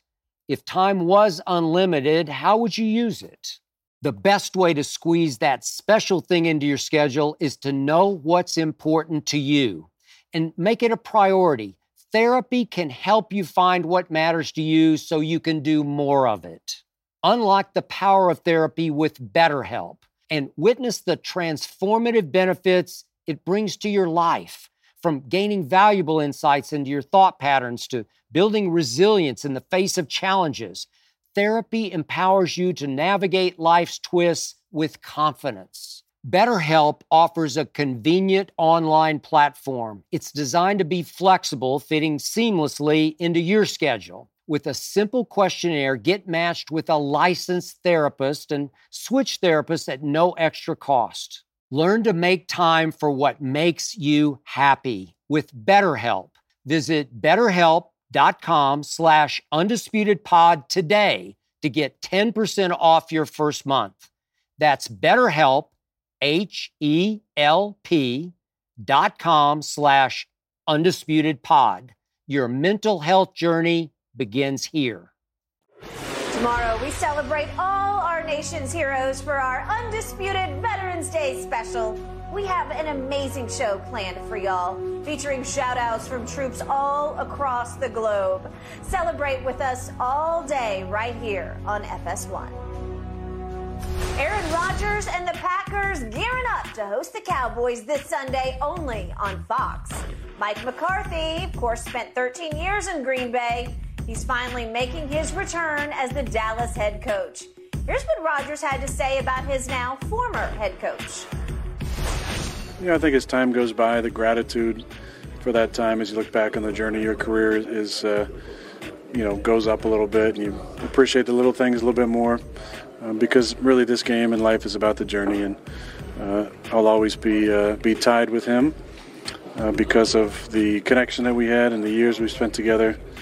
Uh, obviously, my longest tenured coach, longest tenured play caller. Um, thankful for those years and thankful maybe a little bit more as uh, the, the years go by. Time heals all wounds? I don't know. Shannon, what do you make of Roger speaking so fondly of McCarthy? Sometimes time heals wounds. Not all the time. Skip, I don't really put anything into it. I, I think we, we all go through phases like that when you when you in a situation you don't think like, okay, could I could this be better? Could it be worse? Yada yada yada. And we like, damn. And then you have the success that you had with Matt LaFleur so early. And then you look back with Lamb. But as you get as you time goes on and you like, well, damn, we did have a pretty good run now. I won two MVPs, won a Super Bowl, we won six division titles. It wasn't all bad. And then when you go through stretches like what you're going through right now, you really appreciate it, Skip, because mm. you realize how hard it is to win in this league. There's nothing given. And you don't take anything for granted. It is very, very hard to win an NFL football game. It's very hard to win consistently in this league. I think that's why you, you know, no matter what you think about the Patriots, what you think about Bill Belichick, it's the evil empire and Tom Brady you what you will never see what you saw in New England over those 20 years that they were there. You will never see that again. Agreed. Never. It is hard. They make it look easy and you take it for granted. But if you play this game, you're around this game, you study this game, you know it's hard as hell to win. So, I, I you know, like I said, I don't want to, you know, hopefully he has an appreciation of the way he used to play and not throw another stinker on Sunday like he did last Sunday. Mm. Uh, let's see, Cowboys. I think the Cowboys have a better defense than the last place Lions, and hopefully he can score more than 22 points, something that he hadn't done since week two. Mm. So hopefully we can do that the Cowboys defense with Micah Parsons and those guys. They're out to show because see what you try to do now, Skip, is that we're trying to send messages to everybody that's going to be watching this game that might be on our schedule also. Mm. We for real. Okay. So when we show up to your building or you show up to our building, ass kicking about to happen. Okay. It starts on Sunday. I cannot tell you how much I hope you're right. I'm not sure you are. So I'm going to preface everything I'm about to say about Aaron Bleepin Rodgers by saying I'm not trying to reverse jinx here. I'm not trying to pour mouth. I'm not trying to, to send a message to my team because my team needs to go finish this off. They need yes. to go finish off a quarterback who has flat out owned them for years and mm-hmm. years on end. Aaron Rodgers is a shrewd operator. he is the definition of what I call wily. He is a master media manipulator. He is operating this week, I believe, with a hidden agenda. that agenda is I'm going to lay it on thick about old Mike McCarthy because I'm just laying in the weeds out here in Green Bay. And they think I'm dead, but I'm not. And they want to retire me, but I'm not going to go quietly. Right. Because there's something, I, I, did my podcast on this. There's something about Aaron versus Dallas. Just go look at it. I don't have time to go through the chapter and verse of it. He has stuck it to us game after game after game, e- even when you least expected it. Even the year we got him with a young Dak and a young Zeke going up to Green Bay and shocking them 30 to 16, he came right back down here when we were riding the highest. 13 and 3 with the number one seed and off a bye week. And you know what he did to us right. in a game at Jerry World, 34 to 31. He was sensational, but he's always been sensational against us. He has often stunk in the postseason, except against the Dallas Cowboys. Right. Go look it up. Right. My point is, he knows what he's doing. He's laying it on so thick about Mike McCarthy. By the way, they fell completely apart for not one year, but for three years. It right. got really rocky. And remember, they talked about, you know, how he and Aaron Rodgers, there was a disconnect, and, and Mike was getting massages on yeah. Saturday. Yeah. And, the, uh, and remember, the, uh, he ran off Van Pelt, his right. quarterback coach, yeah. without asking right. Aaron. Yes. And now Aaron's saying, we keep in touch, especially lately, and I assume it's by text. I don't know, would they actually phone call each right. other or FaceTime each other? I doubt it. Right. But would, would they text back and forth, hey, how are you? Good game, bad game, whatever, you know, right. just keep up with each other? I don't know, but he's indicating that they do. Right. Okay, so here's why Aaron Rodgers has to be chuckling to himself. They are decimated but mostly on the defensive side right now because they lost Rashan Gary, who is their best pass rusher. Yes. They lost Stokes, who is a starting cornerback, and he's pretty good. Right. So their issues are on defense, but but Aaron doesn't play defense. Obviously, he plays offense. Right. Now help me out here. He's still got Lazard and Tonyan. Those are his two best receivers. Am I right? Yes. And that Toure kid, every time I look up, he's he's behind somebody, and Aaron underthrew him at the goal line, or that would have been six points. Right. And Sammy Watkins ha- had some some moments last week at Detroit where I said, "Oh, okay, now I see him." Okay, well, but, but I'm just saying he's been around, and in in big games he's not going to choke. He may not be good enough, but but he's still a factor to me. And then the kid they drafted high, that Christian Watson, I thought he was in concussion protocol, and they said yesterday, no, he's fine, he will play. He's a weapon because he can fly. So my point is, the, the, now they're saying Aaron Jones, another cowboy killer, because he Yeah. grew up a cowboy fan. In you just spoke of El Paso. Well, he literally lived in El Paso. Okay. And I, I think he's going to. He's got an ankle, but just watch. You, you don't talk about a tough kid. He'll he'll come out there and play football. Well, well, Skip, look, Okay. nobody, look, we, this is what we know. Aaron Rodgers got, he's waiting. He wants to win this game so he can go on Pat McAfee and gloat. You oh, he, believe it. He, uh, yeah, they wrote us off and well, whatnot. I mean, They- everybody's shoveling dirt on his grave. He gonna come out there. He's gonna have his hair slicked back. He'll probably have a cigar. I got it. And he gonna be yeah, yeah, yada, yada, yada. You know, they wrote me off, but I have confidence in me. Okay, but but help me out. Degree of difficulty with his offense. The offensive line's intact, and Bakhtiari. But they're not very good, though. Okay, well, but they're they're not bad. I don't think the offensive line is bad. And if Aaron Jones can go and AJ Dillon, it's a pretty good one-two punch. And to Aaron's point, I don't disagree. He, he summed up the Detroit game, and, and you said, well, but they didn't cash. But but they were going up and down the Right. field at will. He just kept mucking it up, Yeah. so to speak, in the red zone. He, Yeah. he just kept, I, I don't even know what got into him. uh, what Aaron Rodgers was doing was the equivalent of walking up and down Rodeo Drive and then go in any store and purchase anything. That is correct. That's a good analogy. I would agree. After a while, I said, "Are you still on ayahuasca?" Because that's what it looked like. he like he's just floating through the game. How about this? He better. He's probably hoping. I don't know what the uh, uh, the temp is going to be. He's probably hoping it's going to be as cold. Right? All right. Dallas hadn't had one of those games yet. How are you going to react? And that's the thing, Skip. Now it- you know you know what Green Bay is like in November, and it might be 20 degrees. It might Okay. be Well, 10. well, number twelve for them does not mind about the temperature. He's been really good in cold weather. yeah, well, except when it comes to playoffs. Okay, well that that's exactly right. Because if you go back into the past, Eli went in there in cold weather. Colin Kaepernick went in there in cold weather. He he is he he's been completely overrated as a postseason quarterback, except against my Dallas Cowboys. Yes. Two and zero. Well, Skip, I don't know if your Dallas Cowboys has ever, well, have ever been in a situation where they have a defense like this to face him. Okay, you're right. I completely agree. I, I don't like my defense. I love my defense. Yeah, there's not a whole I- lot not to I- like I- about I him. don't like my defensive coordinator. I love him. He is the essence. He is the leader of this football team. He's everything. Drop the mic. McCarthy is not. Are you going to stop the run? Okay. Listen, you tell me that. Are you going to stop know the run on because Sunday? we are vulnerable Yeah. that way. I, I don't know. We went and got the 360 pound guy from the Raiders, and and again he played a few snaps the other day. He's going to have to play a lot of snaps if they start pounding AJ Dillon up our gut. Yeah, Right. yeah. Okay. So I don't know. I, I'm. I just believe Aaron Rodgers will play very well in this game because I think he loves to stick it to the Dallas Cowboys. How about this? I'm going to use one of yours. He should. He owes his team that. Yeah. He owes them playing well. Considering what he did the last Okay, couple I, of weeks, I got that. he owes them. Okay, but I'm more concerned about a little different word than O. I'm a little more concerned about O W N as in own us. He owns us.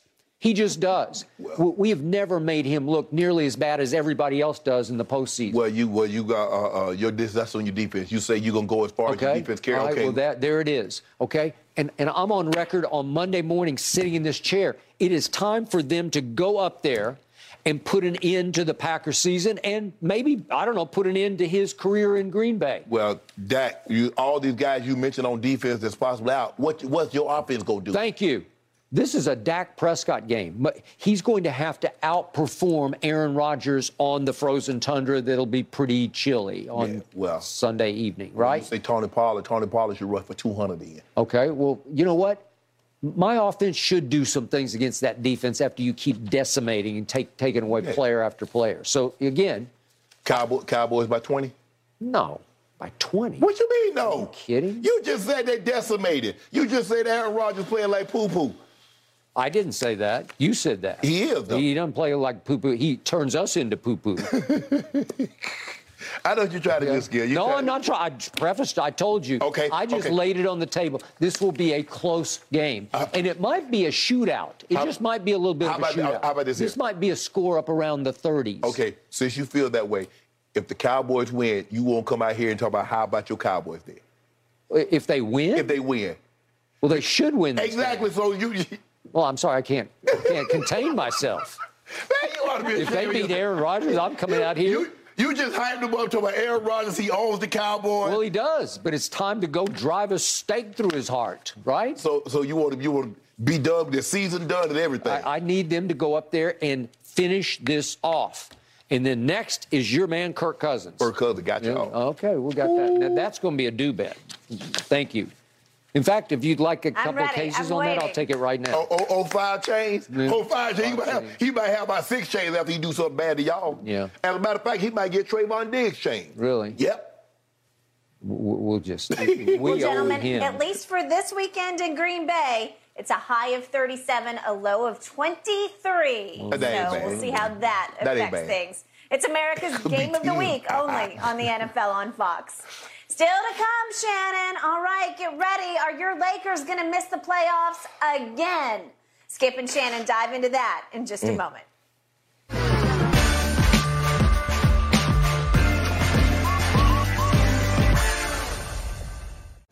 Why take one vacation with the family when you could take all of them?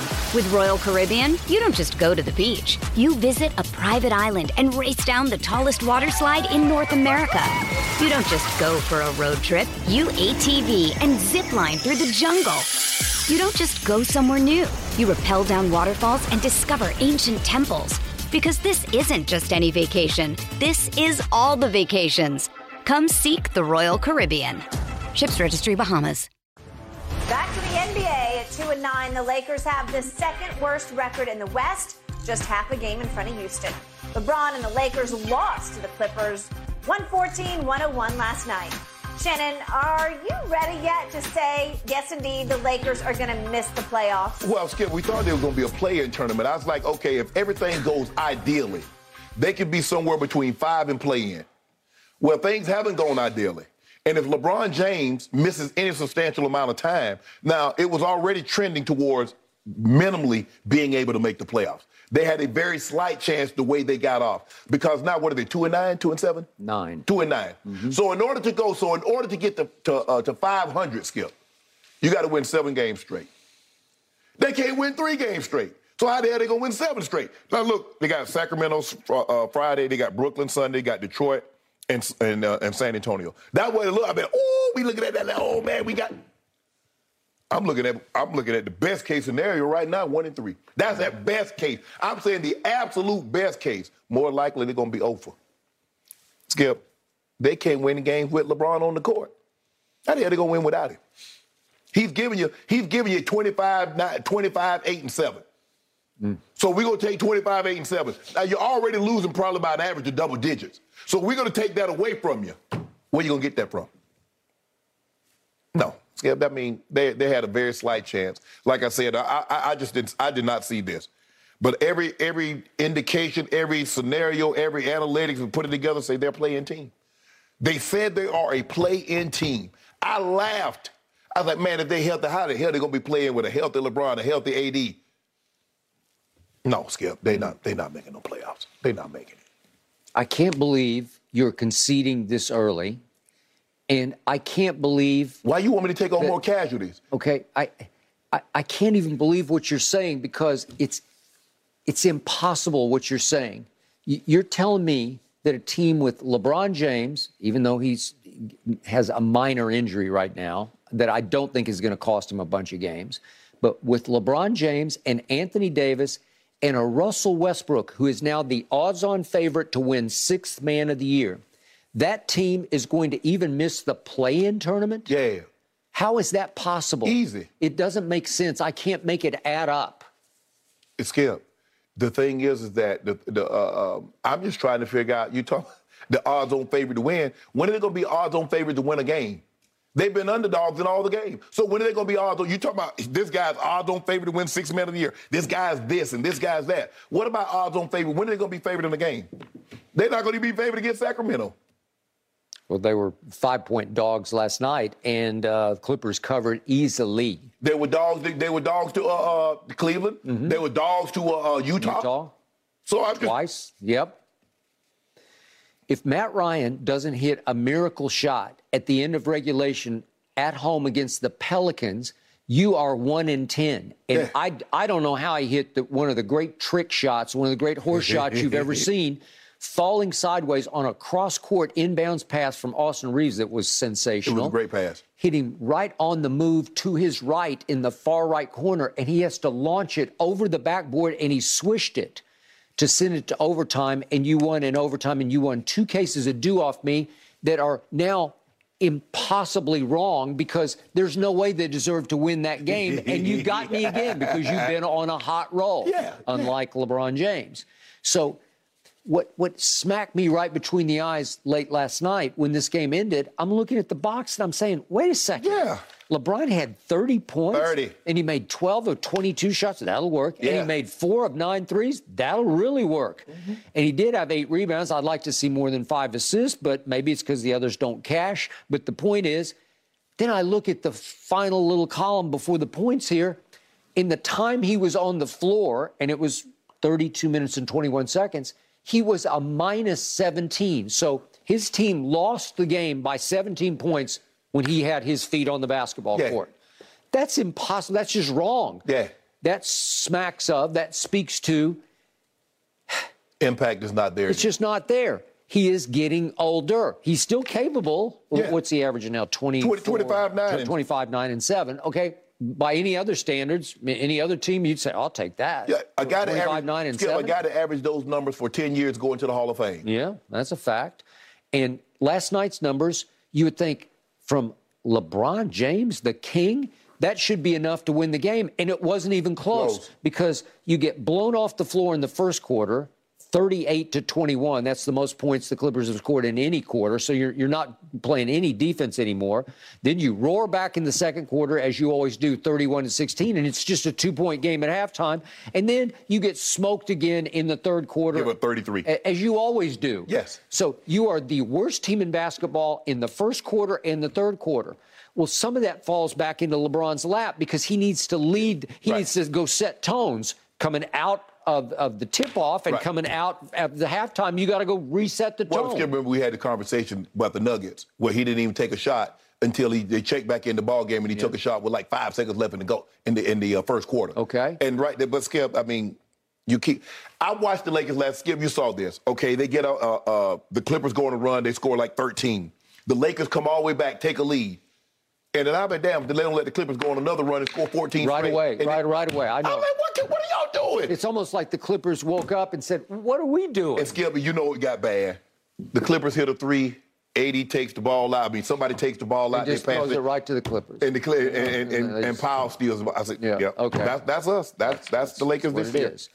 So Russ put up decent numbers last night, 14 and 9 assists. You'll take that, right? Yes. He had his usual four turnovers. Sometimes it's six, but th- that's too many. But AD gave you 21 and 9. No impact, no impact, no, no impact. No. So I sat back last night and it reminded me of my favorite all time classic movie called Sunset Boulevard. I don't know if you know it, but no. Norma Desmond is this fading, washed up, delusional former star, and she's walking down her spiral, excuse me, spiral staircase in her home, and she looks up and says, "I'm ready for my close-up, Mr. DeMille." Talking about the great Cecil B. DeMille, one of the superstar directors. Well, he ain't there. There's nobody there, yeah. and nobody's ready for up. your close-up. And it reminded me of. It's like LeBron comes down the spiral staircase, and then, then here comes AD, and then here comes Russ we're ready for our close up, Mr. DeMille. And there's no Mr. DeMille because you get your close up during the games and it doesn't impact the scoreboard at all. Skip, I'm watching, I'm watching the Lakers, and maybe I'm the only one. But at no point in time do I think they're going to win the game. I mean, I'm watching the game. I've watched them all year. I think there's only one game that I actually thought, man, they're going to win this game. Okay. Brings us to the new head coach. And we don't have much body of work, but I'm really trying to like Darvin Ham because I, I want to like him. I, I can't pile any of this on his doorstep just yet because he hasn't been there long yeah, enough. Yeah, but it's but Skip, here's the thing. It's hard to give a rookie chef the keys to a five-star restaurant. The Lakers are a five-star restaurant, or they used to be. And the first time chef is not going to be the head chef, the lead chef in a situation like that. You're going to have to get some years under your belt. He's, he was not set up in an ideal situation. The Lakers aren't good. It's the brand. The Lakers are the Lakers. They, but they're not good. I, I and, I, and, and, I think we're doing him a disservice to like, man, man, we, we need a, no, we don't. It ain't the coach. You had an opportunity. Rob Pelinka fumbled because you had an opportunity to get Ty Lue, and you didn't want to give him the years, and you wanted to staff his coaching staff. And he said, no, said I've no. earned the right as a as a, a, a NBA championship winning coach was, and gone yep. to finals, I've earned the right to staff my own staff. Yep. I've earned the right to have. Y'all not fit to give me no talking about no two year deal and then the third year is non. Nah, nah, don't do that. Now look at him. Ty Lue over there, man, man, Ty Lue Okay, so the truth is, Darvin Ham made one great move. He talked Russ into coming off the bench, and it really helped and it really worked. And you have maximized what's left of Russell Westbrook, yeah. and it doesn't matter. No. Hasn't impacted your one no. loss at all. No. So to me, I, I could have had Red Auerbach in his prime and given him this mess, and, and, he wouldn't be able no. to figure it out. No. Right? No, no. No, we we skip. I mean, you look at this. I mean, minus, minus, minus, minus. At least that's the reason Pat Bev there was in the plus, plus one, plus three, minus, minus, minus, minus. It bad. Skip, and, there's no way right. I thought Patrick Beverley would be something of a catalyst, at least on the defensive end. He is not a catalyst they have fallen all the way to 18th in defensive efficiency after they started the first couple of games number two in the league in defensive they're not, efficiency. They're not good, good. Okay, so Patrick Beverley has not lived up to what I thought he could add to this team as a veteran catalyst. He has not done anything, and last night he was two for eight. He's gonna be the guy. Yeah, he, he's a guy who makes a lot of noise. Yeah, yeah. I mean, and that's why people got so upset about him, Skip, when he did the tour. He was talking about Chris Paul. He was talking about players like he was like that. And then and guys were like, bro, you not like that. So why are you bashing guys that are like that, that maybe had a bad moment, but you you never had great moments? Maybe a here or there, but you're talking about guys that's like they're royalty. And I'm yeah. like, well, I, I like, thought Pat Bev really helped that Minnesota team last year because they looked to him – for leadership and playmaking in close playoff games and, and big games. Skip, he helped them. I man, think they miss him. Man, Skip, when you do that kind of talking, you need to have Alvin no, Roberts. You need to be Robin on the defensive end, and he's not that. He's older now. Yeah.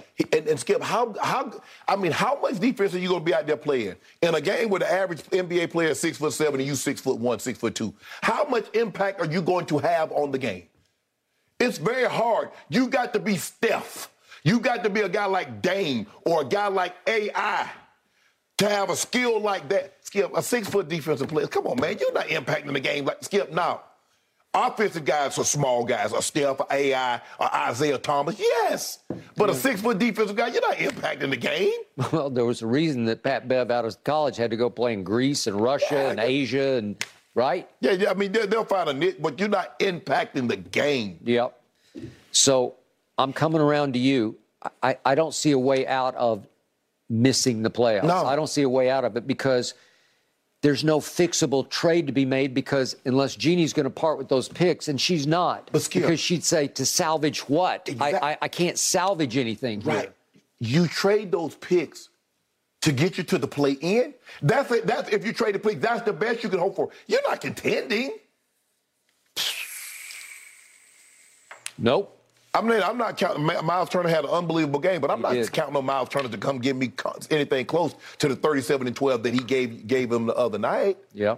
And then AD is like getting old right before our eyes, man. AD doesn't even move the same. No, he doesn't. He does look like an old man to me, he and he's not. He's not. No.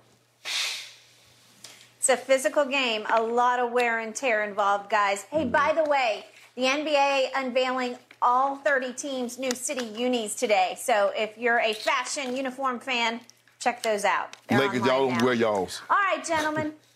What did OBJ say about where he's signing next? OBJ Watch continues right here on Undisputed.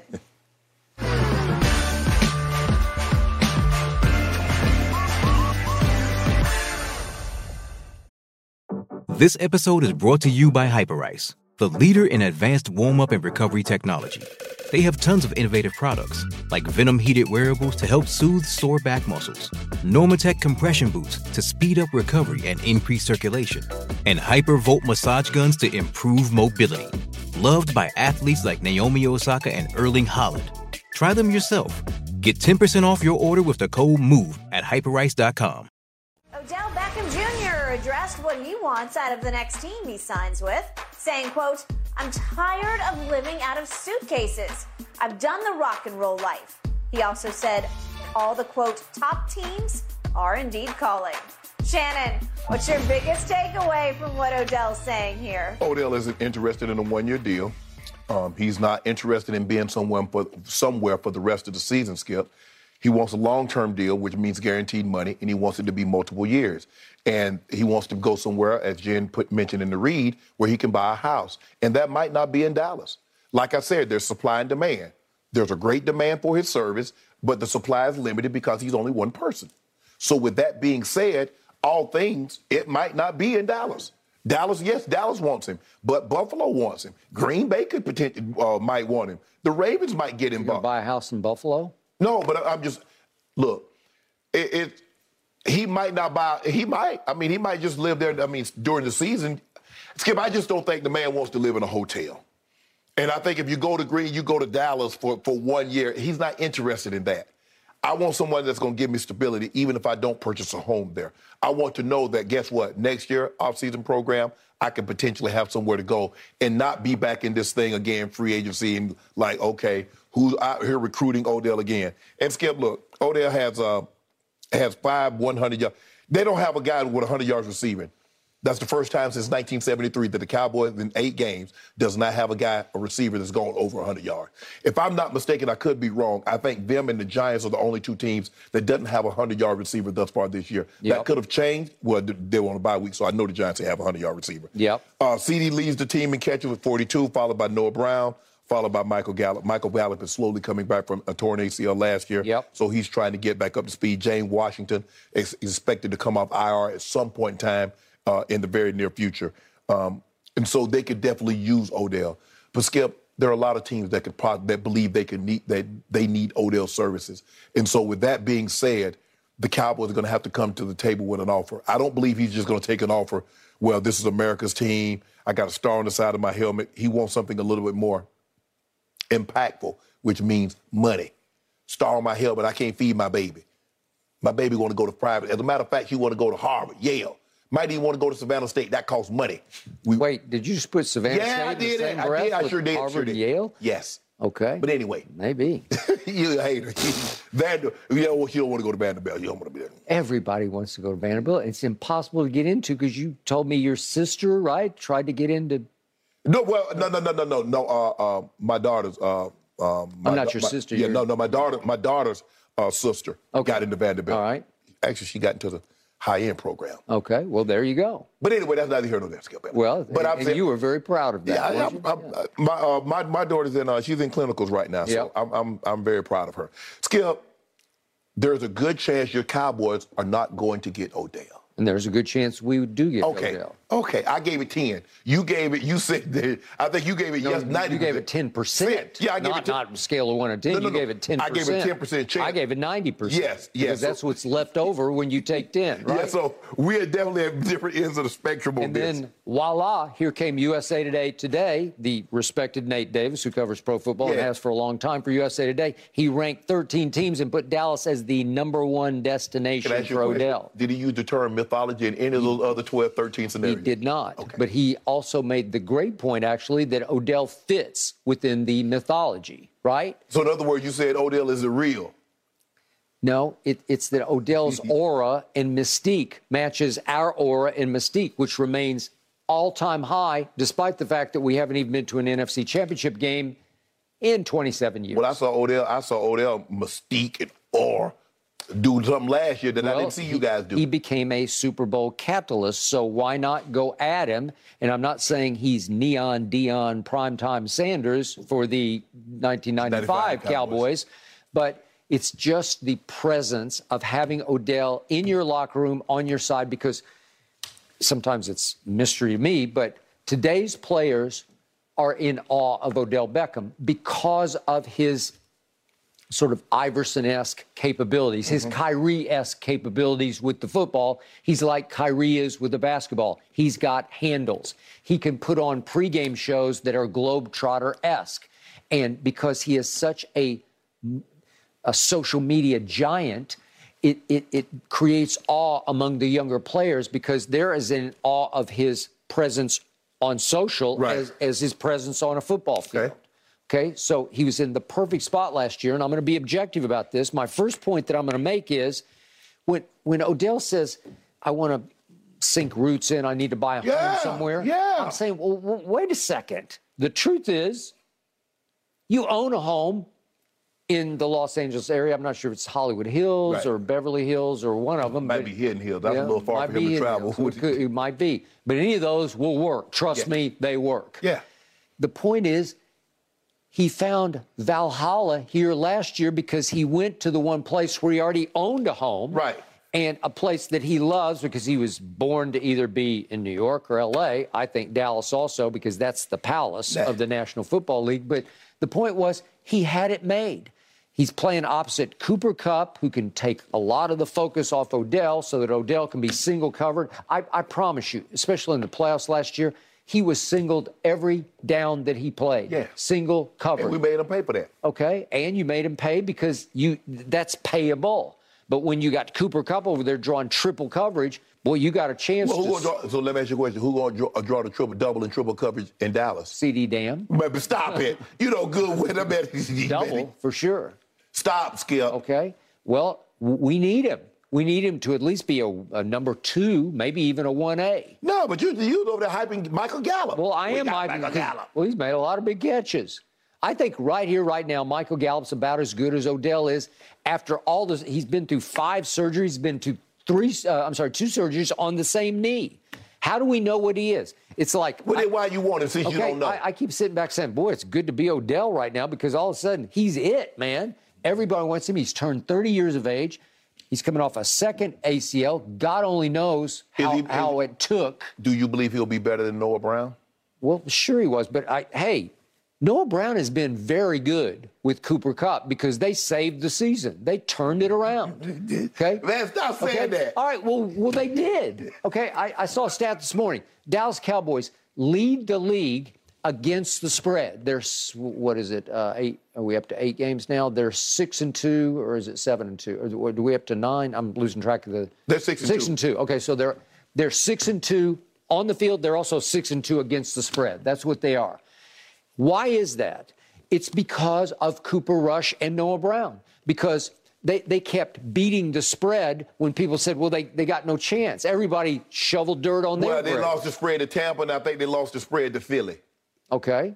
Well, well, sure, they lost to Tampa, but that was opening night with Dak Prescott, and he stunk, right? Y'all stunk. Okay. Well, And you stunk against Philly. okay. But Cooper Rush and Noah Brown saved the season, and I will be forever grateful to both of them. But can right now Odell come in and be a little better than Noah Brown? Well, Yeah. I don't know. Noah doesn't have any connection with Dak because remember the, the crucial play on Thanksgiving Day almost a year ago now, right? Overtime, they win the toss, and he gets to third and whatever it was, third and five. And Dak throws it a little behind Noah Brown, and he Man, that man couldn't catch that ball. That man would have needed a dip net. Stop. Okay. Dak All right, a well- terrible pass. throw blame it on Dak. I'm happy with that. I'm good with that. But the point is, we need him on the field. We need him in the locker room. We need him up on the marquee because Jerry Jones is a super salesman, and this would help sell the Cowboys and help sell Odell's brand. What about Buffalo? It's about brand. Buffalo could need you, him. You're lost in Buffalo, and you're not going to drop roots in Buffalo, and you're not going to buy a house in Buffalo. People live in Buffalo. You make it seem don't nobody live in Buffalo like it's, it's I've been- uninhabitable. I've been there many times, So and I. I like it. I, I could I mean, live you're there. right, and, and Canada right across the border. Okay, right across the border. Good, good for Canada. Okay, Toronto, booming, Odell metropolis. wants nothing to do with Buffalo. You Odell him. wanted nothing to do with Cleveland, Ohio, and I like Cleveland. Ah. he wanted nothing to do with it. I'll never Really? forget that he's going back and forth with one of his followers, and he said. "Y- Y'all got any good restaurants out there? It's like out there wherever you are Yeah. in Cleveland, right? Yeah. Okay. I know Cincinnati known for chili. Yeah. put cheese on chili. So what? What is Cleveland? What's the dish in Cleveland? I, I have no idea, but I like it, and I've spent a lot of time in Cleveland. Every time I go there, I think they're good people. we we was out in Cleveland for the uh, the NBA Finals that We year. We were. We were. But would I want to live there? No. No, Would I want to spend a football season? No.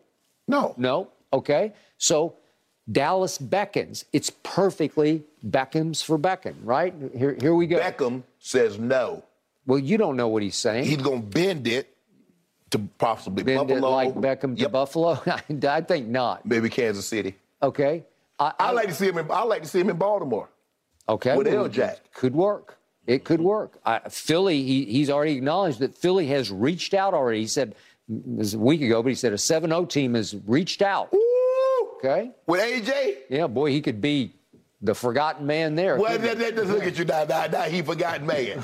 well, you told me he was a forgotten man in Cleveland. okay. I, I told you the truth, and he knows this in his heart of hearts. Odell Beckham Jr. was born to be a Cowboy. In the end, he, he was born on the football field against the Dallas Cowboys with the greatest catch ever. Okay? So, again, I don't know why he wouldn't just go right back to the Rams and they would. Man, that's right. I'm You say he Okay. wants to win. Okay, well, all right. So he got his ring, but he already won. So he's a made man. No, right? I want to win again. Skip, that's the thing about winning. Once you do it once, you want to win, you want to win more. Yeah. That's what most people want to do. Not all. Some people get content. Well, I've got one, I'm good. Or I've made this much, I'm good. I've got this, I'm good. No. Hey, Odell needs to become like a son to Jerry Jones because till death do them part, Jerry will take care of his son Odell. He'll make sure after Odell retires that he's got his back. He'll help him out. You, you need Jerry on your side. Jerry is a powerful man. I believe, I believe the Pegulas would do that too up in Buffalo. okay, but I believe the Hunts. the like Pegulas Steve are one thing, but it's Jerry Steve, Jones. I mean, can you imagine play like a Raven? okay. He, I mean, he looked like a Raven too. No, I don't think he does. No, he, he's too cool for that. The Ravens are they're, they're hard hats. they, they come after you. I don't They- think Odell they- comes they- after you. They they they boots. They Yeah. they definitely they definitely work boot. They work. They out. are. You they go to work and they go to work. yeah, and, and they want to smash The you right in the race mouth. Yes. is on. And we'll be all over OBJ watch here on Undisputed until he reaches Seafood a decision. barbecue. Guys, we got to go, though, because on the other mm, side of this break, true. I'll buy we've got more with the Brooklyn Nets. You do not want to miss this. We'll give you the very latest in just a moment.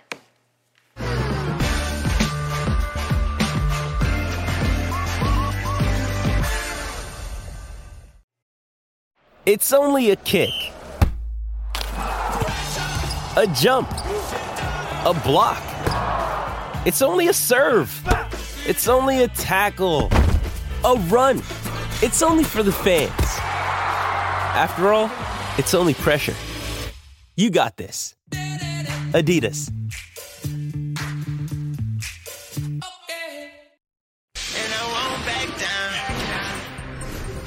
Moments ago, Nike co founder Phil Knight told CNBC that the relationship between Nike and Kyrie Irving is likely over.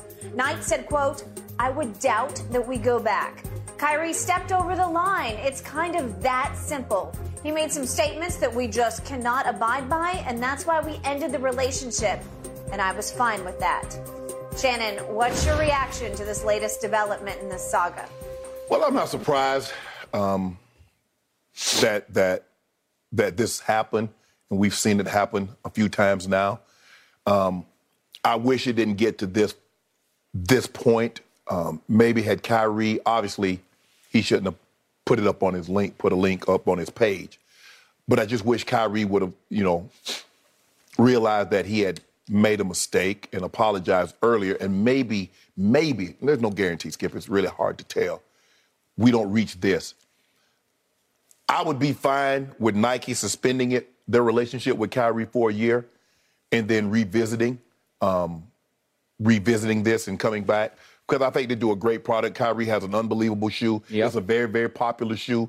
but it just goes to show you what I mean. There are certain things that you know, like he said, he feel he stepped over the line. Yep. And and and a lot of times you step over the line with the wrong person, there's no coming back from.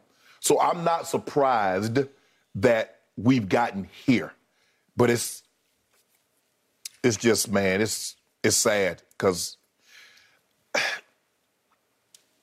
I don't I don't want to say it's innocent because obviously he had but it's it's I, I, just hard it's just hard for me to believe Skip that he watched this film in its entirety and thought it would be a good it would be a good, it was it was the right thing to do. It's just hard for me to believe that. I'm not saying that he didn't. It's hard for me to believe that he he read the book, he watched the documentary and said, "You know what? This is going to be harmless. Let me just put this link up on my page mm-hmm. and it'll be, you know, and no harm and no foul." Mm-hmm. I don't I don't get that. That's that's what I that's what I would need for me to sit down and have Kyrie explain. Kyrie, what did you think was going to happen if you yeah. did this with some of the things that we're saying in this film? I get what you're trying to do, trying to educate, trying to enlighten, but I, I don't know if you can educate and, dis- and, and enlighten by disparaging mm-hmm. an entire race of people. If you want to say this person, if this was John Blue Blue Jacket mm-hmm. and he did this of this community, that's one thing. Yep. But when you disparage an entire race of people, that's going that's good that, that that's hard to, to, come back from but i am not surprised that nike and some of the other sponsors have have come in but i sure wish these sponsors i wish like copperfit and wrangler would do the same thing with real sneaky line uh, Brett I buy Favre. that. I co-sign. but they, they, everybody quiet on that you sure that hasn't already happened, but we don't know about yeah, it? Well, I did. I didn't. They just sort of quietly you, went away. But you heard the thing: you see what the the, uh, uh the CEO, I don't think, it but he started Nike. You heard what he said. It ain't no, it ain't no. Oh, man, I wonder if they're gonna still do business. Listen, nah, we probably we probably done with this. We see when. Uh, and, and, mean with Kyrie? With Kyrie. Yeah. I mean, I, this is Phil Knight saying. He, th- th- yes. That's what I'm saying. I, I need to hear what what you what you hide behind because remember that. No, I, I got you. You're right. Fair enough. My first big takeaway is neither the Nets nor the NBA nor Phil Knight and Nike are buying the apology that Kyrie posted. And it was profuse.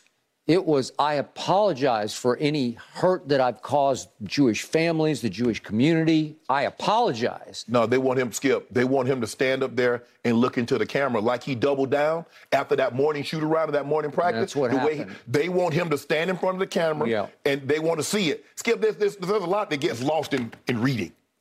Yeah. And yet, the first line I told you of his apology was about I was researching what's what's right. called Yahweh, which yeah. is the the Israel God. God, and that line alone strongly indicates he knew exactly what what this was all about. Right. C.J. McCollum, now the president of the Players Association, said uh, that Kyrie didn't really know what was in the film based on the book. I, I'm sorry, I just believe he knew full well because Kyrie is highly intelligent, highly educated on these matters because these are these matters matter the most to him right yeah. now. They're they're more important to him than basketball. Yeah. So I believe he knew. I think they all believe he knew exactly what was in there. Well, they absolutely he stood up for it, yeah. and yet that fateful was it before or after a shoot around? I think it was just after right. a shoot around press conference right. that he gave the little media session. Remember, that's when the suspension came down. Right. After he it, doubled down. It felt like that they encouraged Kyrie to go ahead and meet with the media after Sean Marks had said he will not be available after right. games, which is against NBA right. policy. And I was saying, Skip, the reason why they're doing this, I said because if they get Kyrie out there, Kyrie's going to double down. I said I know his person. I've heard him talk, and I see how how how devout, devout he is he's in his devout. convictions. I said, Skip, if he gets out there and he talks to the media, he's going to double down. You were correct.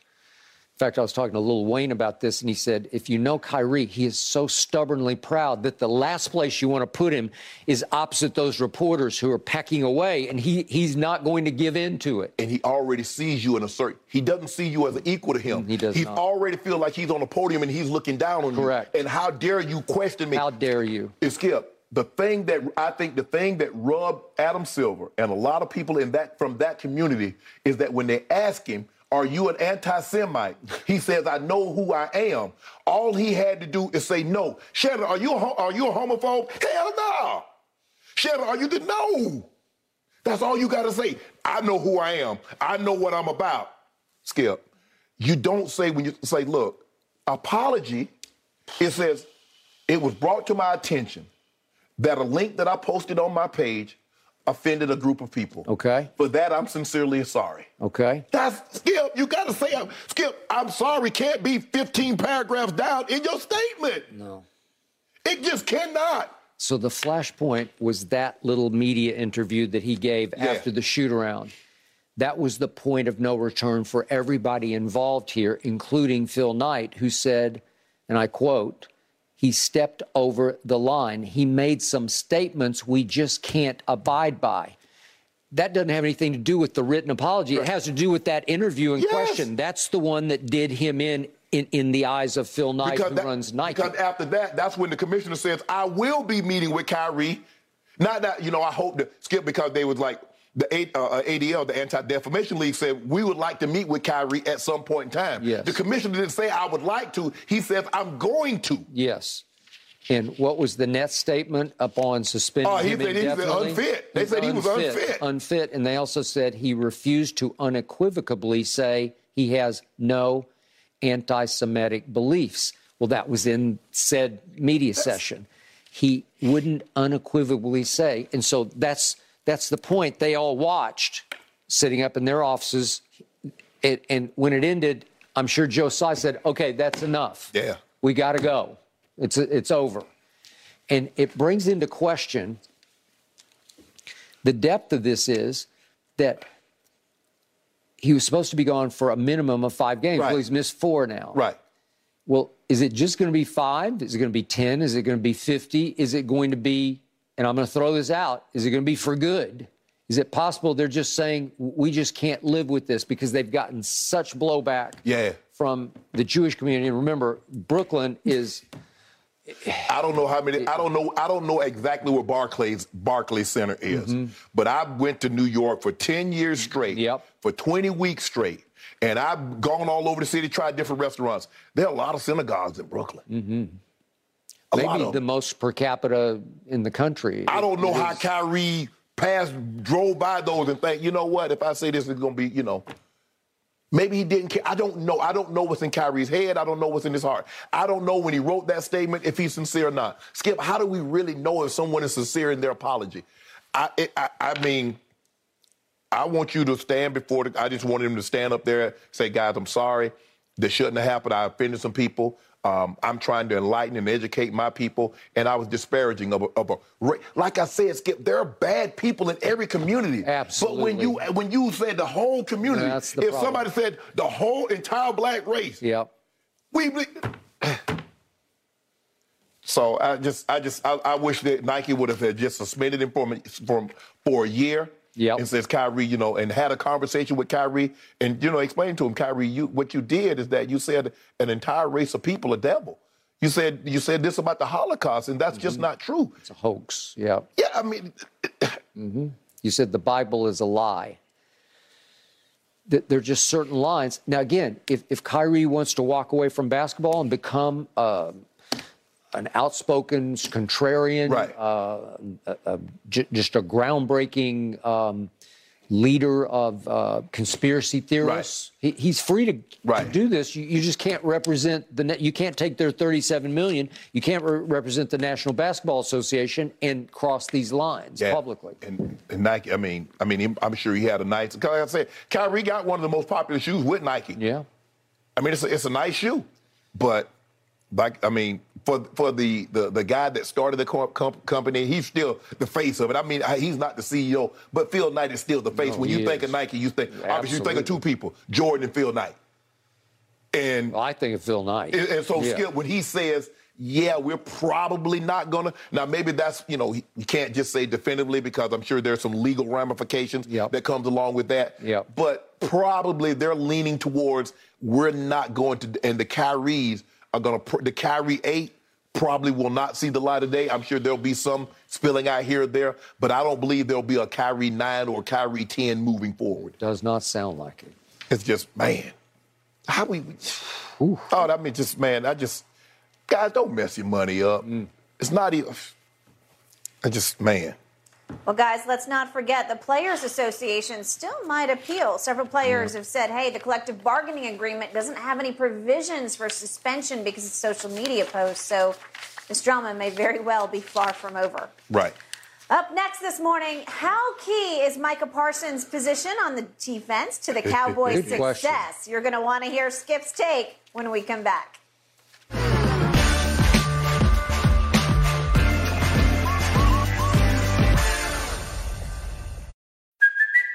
It's Kaley Cuoco for Priceline. Ready to go to your happy place for a happy price? Well, why didn't you say so? Just download the Priceline app right now and save up to 60% on hotels. So, whether it's Cousin Kevin's Kazoo concert in Kansas City, go Kevin, or Becky's Bachelorette Bash in Bermuda, you never have to miss a trip ever again. So, download the Priceline app today. Your savings are waiting. Go to your happy place for a happy price. Go to your happy price, Priceline.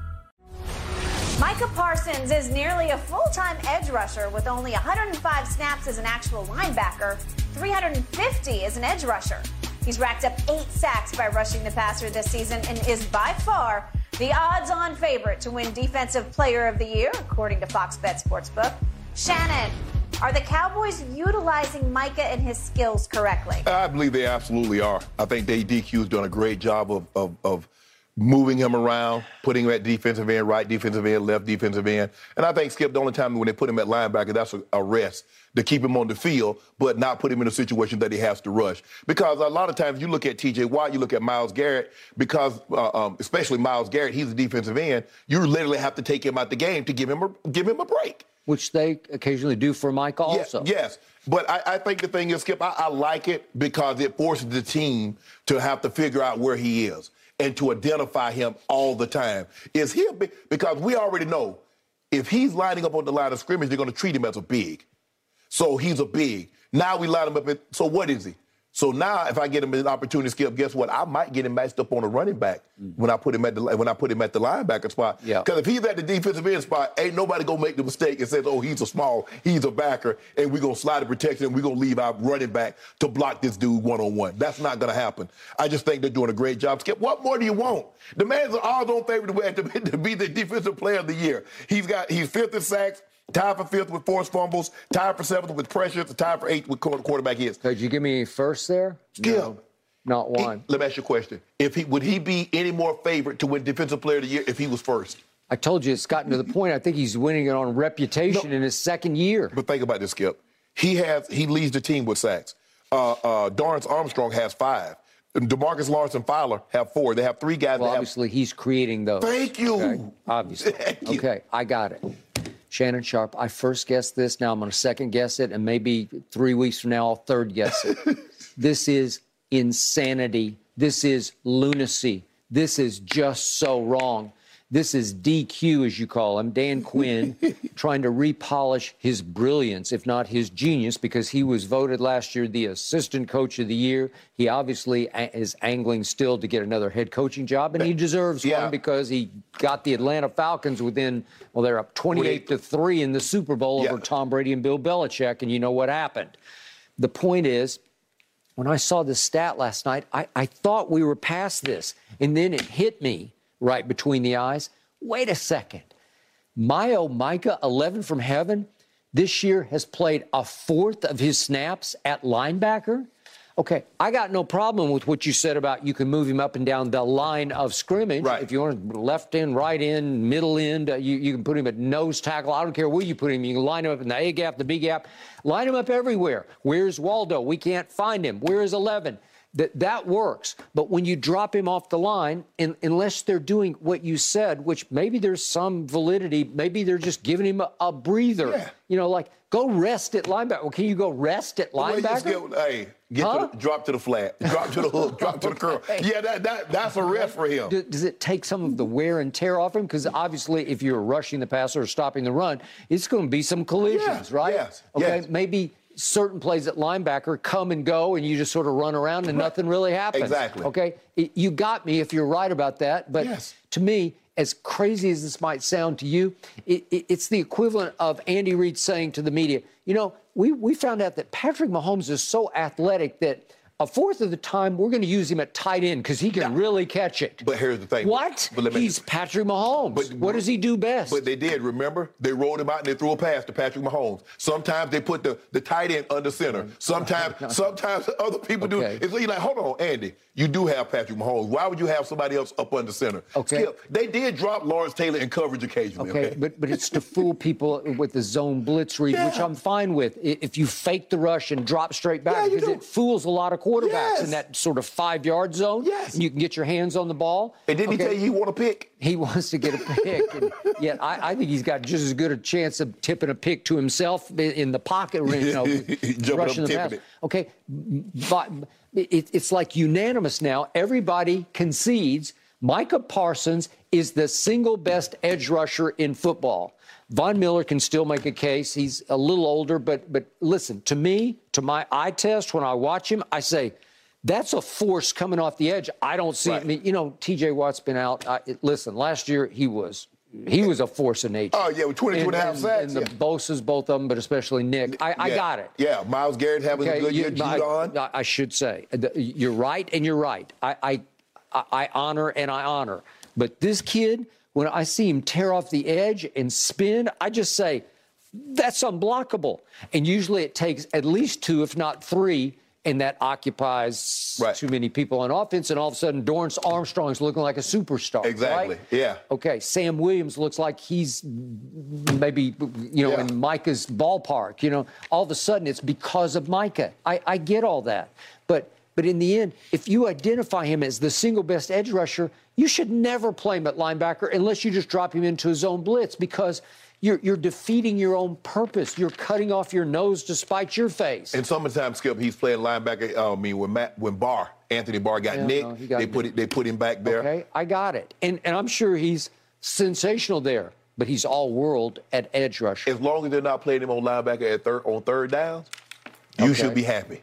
Well, I think you're happy when he's at linebacker because you root against my team and you don't want him wrecking the game at edge rusher. They got 33 sacks. I guarantee you, the league. gentlemen, Aaron Rodgers has watched quite a bit of film of Micah I Parsons bet he this week. has.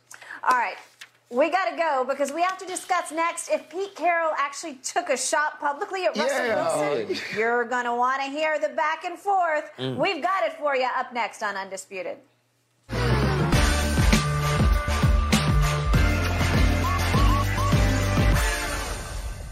With threats to our nation waiting around every corner, adaptability is more important than ever. When conditions change without notice, quick strategic thinking is crucial. And with obstacles consistently impending, determination is essential in overcoming them. It's this willingness, decisiveness, and resilience that sets Marines apart. With our fighting spirit, we don't just fight battles, we win them. Marines are the constant our nation counts on to fight the unknown. And through adaptable problem solving, we do just that.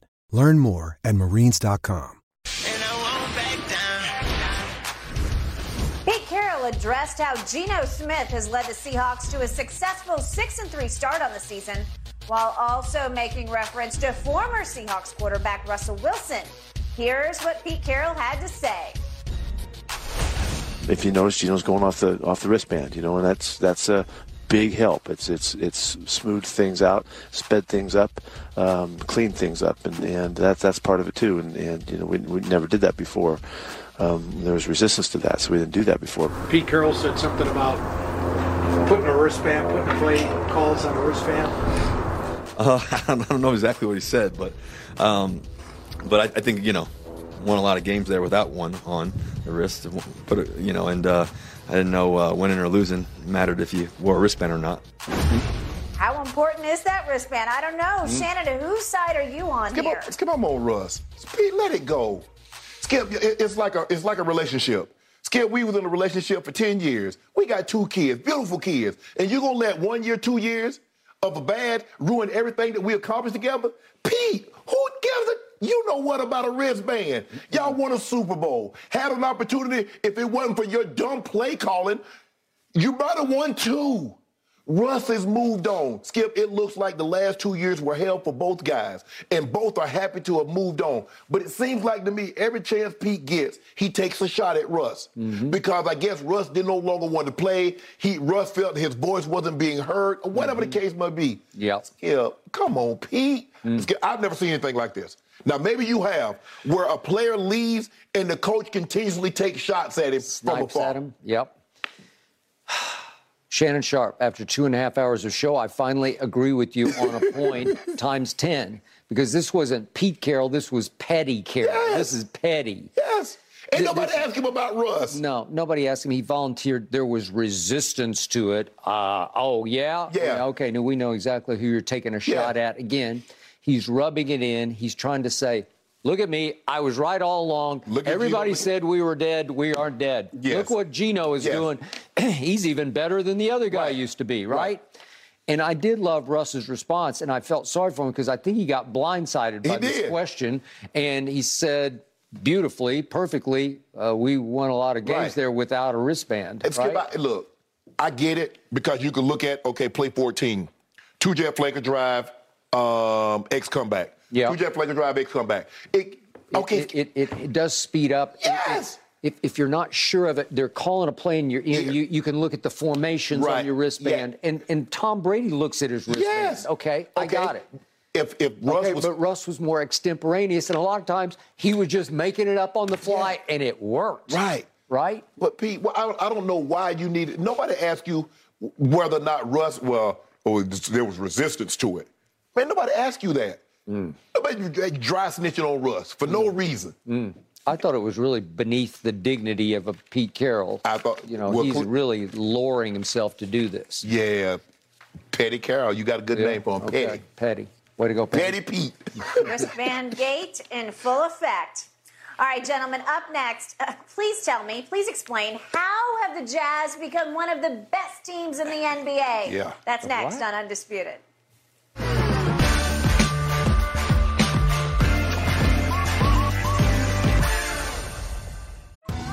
Survivor 46 is here, and so is On Fire, the only official Survivor podcast. And we have a twist this season. The winner of Survivor 45, Dee Valladares, will be joining us every week. We're going behind the scenes of the biggest moments, the how and the why things happen, and the strategy and analysis you can only get from someone like me, a Survivor winner. Listen to On Fire, the official Survivor podcast, wherever you get your podcast. Who'd thunk this one? The Jazz are the top scoring team in the NBA right now, averaging just under 119 a game. They're also 10 and 3, best in the West, second overall best, just behind the Bucks. Shannon, are the Jazz a mirage or the real deal? They look like the real deal. Now, Skip, I'm not gonna say they're gonna contend for an NBA title, but they're gonna make the playoff. They're gonna be. They're gonna be probably. I say they don't be worse than a four seed. Lauri Markkanen is unbelievable. He's finally got an opportunity to be the, the headliner, Yep. and he hadn't missed. We know Jordan Clarkson. Clarkson cooks with Crisco, so he can get Mm-hmm. red hot at any given He can. moment. I agree. But. Skip, they they they look like the real deal. So my San Antonio Spurs sources used to tell me that R.C. Buford and others upstairs always believed that an obscure assistant coach on those teams named Will Hardy would make the best head coach, even beyond Ime and beyond Becky. Right. And guess what? After just 13 games, I think Will Hardy is off to the races as the early Coach of the front runner year. for Coach of the Year because the job he's done with a team that we thought was at- best a lottery team, Yes. at, at worst maybe the worst team, Well, right? you trade your two All Stars, your All NBA players, and then you get these guys. But what is happening, Skip? They don't have a, a quote unquote superstar. So there's no standing around watching. They're constantly moving. They share the basketball. They're not waiting for Donovan Mitchell to bail them out on a last second situation. And these guys, Larry Markin and Kelly Olynyk, has played Yeah. unbelievable this year. Shannon, they lead the league at almost 120 points a game. Yeah. They got 125 on the Hawks. And the Hawks, Hawks not a bad team. The Hawks had what, seven guys, six guys in double figures. But Utah looked to be the real deal, Skip. They look they look for real. I think Danny Ainge made a wise choice. And they got all these draft picks. They got as many draft picks as OKC over the next five, six They're years. looking sweet. Trade us Lord Marketing. Mm-hmm. You haven't heard of Will Hardy, guys. It's only because he's For 34 LeBron. years old, No, no, no, youngest no. active coach in the NBA. Great stuff today, gentlemen. Unfortunately, we're out of time.